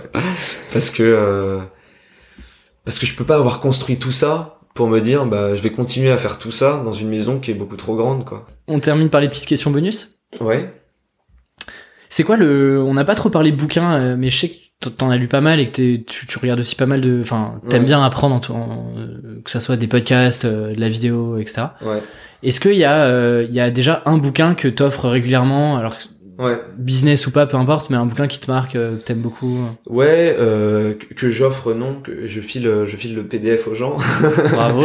le bravo. Euh, c'est mon côté pirate. Euh, mais ouais, le livre de, de bah, que je peux prêter aussi, tu vois. Après, ce qui me le rend, ça c'est autre chose. mais achetez-le. Mais le voilà, achetez-le. Moi, je l'ai acheté celui-là. C'est le livre de Mark Manson, euh, qui en français donne quelque chose comme L'art subtil de s'en foutre. L'art subtil Ouais. de s'en foutre. Et euh, et ça c'est vraiment excellent parce que moi honnêtement je lis assez peu, très très peu. Parce que euh, parce que je sais pas où trouve euh, le tout ce les, où trouve où Où les gens trouvent le temps tout ce temps. Euh, moi, je passe en vrai, je passe beaucoup de temps, euh, par exemple, à cuisiner et à faire du sport. Bah voilà. Et donc, du coup, euh, bah, le lire, euh, lire euh, quand tu lire quand tu fais du sport, c'est très compliqué. En tout cas, pour faire ton sport correctement. Et donc, du coup, euh, je m'octroie très peu de temps de lecture. Mais quand je le fais, j'essaie de d'avoir des trucs, tu vois, qui, qui m'impactent. Euh, Mm. malheureusement, je lis pas de fiction, par exemple. Tu vois, j'essaie, je me suis pas encore octroyé ce droit-là de, de m'évader, ce qui est très mauvais à mon avis. Euh, je vais corriger ça un jour. Euh, mais ce, ce bouquin, en fait, je l'ai lu parce que je savais qu'il allait m'aider euh, personnellement et professionnellement. Euh, quand t'es freelance, et je pense quand tu commences à devenir bon à ce que tu fais, alors c'était, par exemple, je pense que j'aurais pas eu besoin de ce bouquin euh, en 2013 euh, quand j'essayais euh, de vendre mon premier audit SEO. Mais maintenant que je suis ultra pris, que j'ai l'impression que des fois les choses me dépassent, euh, c'est bien en fait de se renseigner sur tout ce qui est lié au, bah, à la résilience, euh, au stoïcisme. Et c'est un bouquin là-dessus qui t'apprend un petit peu, enfin pas qui t'apprend, mais il, va Il te questionne, il te force à te questionner. voilà, il, te force à, te- à te, à te- avec euh, non sans humour, à te, à te, à te, à- en fait, il, il te rappelle que juste la vie, c'est un enchevêtrement de, de- d'inattendus, euh, de, de trucs qui vont, qui vont te popper à la tronche, et pas forcément juste des notifications sur ton téléphone, mais juste des, voilà, tu te lèves le matin, t'étais persuadé que ça allait être enfin une journée à la cool, en fait, elle sera pas du tout, sera la pire. Euh, et puis voilà, il peut t'arriver des trucs dans la vie perso, euh, euh, peut-être que la, peut-être la vie a été rose pour toi pendant 12 ans, et puis la, la 13e année, elle est horrible, il t'arrive que, que, que, que, que des, que des broutilles. Euh, et lui, il te rappelle que la vie, c'est ça, et il faut, faut, faut l'affronter. Euh, faut l'affronter. De toute façon, tu pourras rien y faire. Tu peux que te reconcentrer sur les choses qui sont en ta, en ta possession, à savoir, à savoir ton temps, à savoir tes choix, euh, choisir, se renoncer, etc. Et euh, alors, il a rien inventé hein, sur ce courant euh, du, du stoïcisme, Non, mais son approche est bien. mais euh, son approche est bien. Mm. Et ça, c'est un truc que, que j'ai aimé dévorer. Après, euh, voilà, euh, qu'est-ce que qu'est-ce que j'ai j'ai lu? J'avais lu aussi des des bouquins à l'époque euh, quand quand je m'accrochais à, l'idée de devenir un, un bon CMO. Je pense que je le redeviendrai, mais mais beaucoup plus tard. Euh, J'étais pas prêt à ça d'un point de vue beaucoup, je pense personnalité et même soft skill. Je, je lisais pas mal de bouquins sur sur le management, notamment un type qui avait écrit The Effective Executive. Euh, je crois que c'est Drucker son nom. Ouais, Euh, ouais. c'est pas Peter, c'est. Euh... Mich Mich euh, Michel Drucker, c'est Non, c'est pas Michel Drucker. C'est pas. Si, je crois que c'est peut-être Peter Drucker. Hein. Peter Drucker. Bon, je regarderai, je mettrai le lien Euh, aussi. je crois que c'est Drucker son nom. Euh, ouais, et celui-là aussi. Euh... Ou T'as Baker aussi, hein. C'est peut-être. Ah, je sais pas. Bah, tu Bon, vérifieras, je- tu mettras ça. je vérifierai, je ferai l'élève. dans la description. et euh... Euh... Il y a un podcast, euh, sinon tu. Je sais pas, vu que tu fais du sport, t'écoutes peut-être du podcast. euh, Ouais, ouais, ouais. Alors, euh, ouais, effectivement. Hormis un- Explore, T'as hein. un type, euh, ouais, il y a Explore, que vous connaissez peut-être. Sinon, abonnez-vous si c'est pas encore fait et laissez une review. 5 sur 5 étant de loin ma préférée. c'est ce qu'ils disent tous. Et je le dis pas, hein. si je sais pas si t'as remarqué, je sais pas si non, tu vas jusqu'au dis pas, bout, mais moi je le dis. Moi je le dis. Euh, c'est vachement bien. Mettez 5 sur 5 à Explore. Et un commentaire. c'est très bien. C'est encore mieux. Il en sera ravi. et euh, non, c'est important. Moi qui, qui avait un podcast quand je recevais une review, c'est quand même, c'est quand même super cool. C'est génial. ouais. Ça te rappelle, euh, ça te rappelle que tu kiffes faire le truc. et euh, parce que c'est pas si facile. Et euh, ça prend du temps en tout cas. Et euh, et non, ah oui, il y a, il y a un type que j'adore dans le sport. Alors, C'est complètement hors thématique, mais pour ceux qui font du sport, euh, franchement, trop bien ce mec-là. Ça s'appelle euh, Fitness Smith. J'ai oublié son nom complet, mais le mec, son prénom c'est Théo. Et c'est un type que je. Alors moi, quand j'étais à Live Mentor, je regardais, mais genre 100%. Euh, c'était genre, euh, c'était pas, c'était pas inscrit dans la dans dans la charte Live Mentor, mais globalement, on avait tous un peu cette névrose tous dans la boîte de regarder tous les funnels euh, des, tu sais, des des formateurs, des infopreneurs, Ouais. etc. Ouais. Voir un petit peu leur communication. Et moi, il y en avait un qui m'avait marqué, alors notamment ce que je fais, je fais beaucoup de sport et j'adore tout comprendre sur la nutrition. Euh, ce mec-là, en fait, j'adorais son approche parce que, euh, alors, il fait déjà beaucoup de contenu gratuit en podcast, euh, mais aussi en payant. Tu vois, il fait un truc à 10 balles par mois. Et euh, c'est un, c'est le vrai passionné. Tu vois, c'est le type qui en fait est, dans dans, dans l'abondance de contenu, mais il va toujours te sortir mais des, sujets mais hyper perchés. Tu vois, je pense que pour lui, tout est source d'inspiration, toute discussion est source d'inspiration.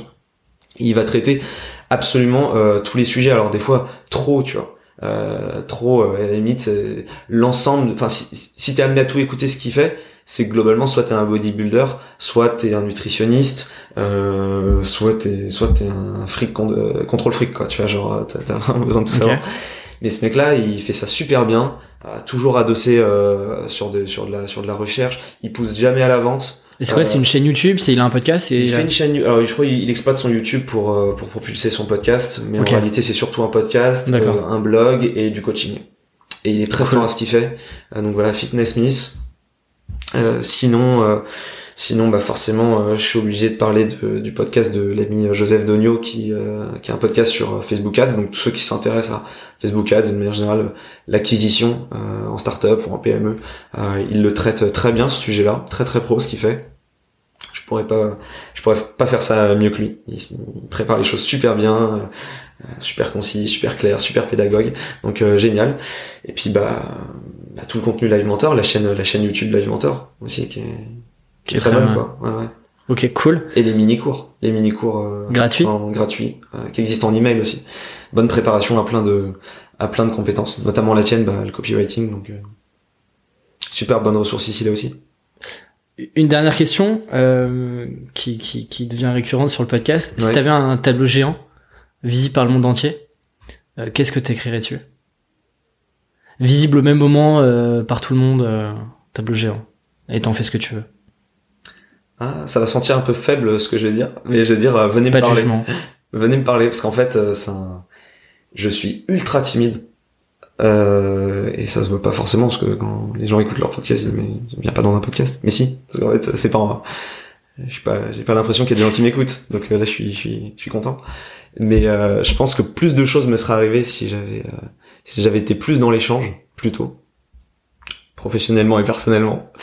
Et, euh, et je pense que c'est euh, dans nos métiers de passionnés, tu vois, c'est hyper important de, de pour le coup d'avoir une routine où tu vas être, où tu vas pas t'enfermer et tu vas aller voir euh, plein de gens, plein de gens, plein de gens, parce que ça, pour le coup, c'est le meilleur capital que je peux que je peux développer. En fait, c'est mon, c'est, pas dire mon réseau, c'est un peu moche, mais genre mon entourage, mon entourage de, de, de- voilà, je, je sais que j'ai j'ai j'ai j'ai telle personne quand j'ai tel problème, je sais que j'ai telle personne quand j'ai tel problème, et ça, ça me permet d'affronter euh, euh, tout ce qui se passe devant moi avec beaucoup plus de de, de, de souplesse, de sens, de plaisir aussi. Parce que quand, quand tu sais pas à qui parler d'un truc et que tu, tu finis par en parler à, à une personne avec qui t'aurais pas dû en parler, bah ça te mène dans la mauvaise voie, tu vois. Non, mais Parce que je les, trouve ça- les gens ont des avis sur tout. Les, ça gens- les gens ont hein. des avis sur tout et je pense que euh, multiplier les connaissances, c'est quand même la me- meilleure manière de se dire ok, là j'ai un problème qui est, qui est nouveau. Ah oui, mais en fait, je, je comme parce que j'ai travaillé mon réseau récemment, je pourrais en parler à cette personne avec qui je pensais qu'il allait rien n'être possible. Euh, mais finalement, ça va s'avérer être possible parce que parce qu'il aura cette information. Je sais que cette personne aura la connaissance là-dessus. Donc euh, donc si les gens viennent me parler, euh, tout ça, ce sera ce sera un capital qui va qui va grimper plus vite. ce sera bénéfique pour moi.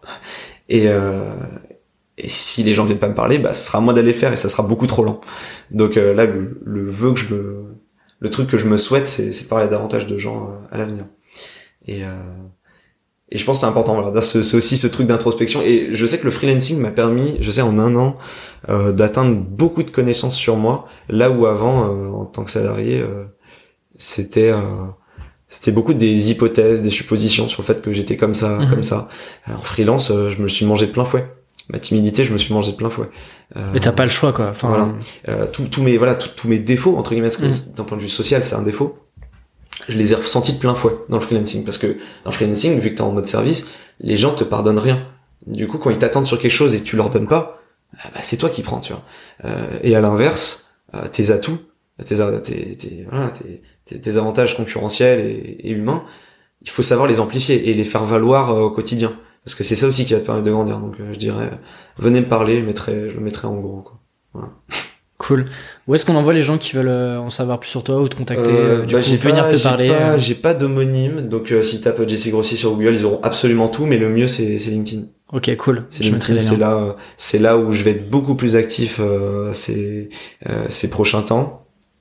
voilà, Google sinon à l'ancienne. Ok, super cool. En tout cas, merci à toi pour pour le temps passé ensemble et puis j'espère te dire à bientôt.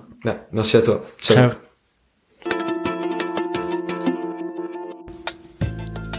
Merci d'avoir écouté jusqu'au bout. Si vous êtes encore là, pourriez-vous prendre deux minutes de votre temps pour noter le podcast sur Apple Podcast ou iTunes? C'est ce qui m'aide le plus à faire connaître ce projet.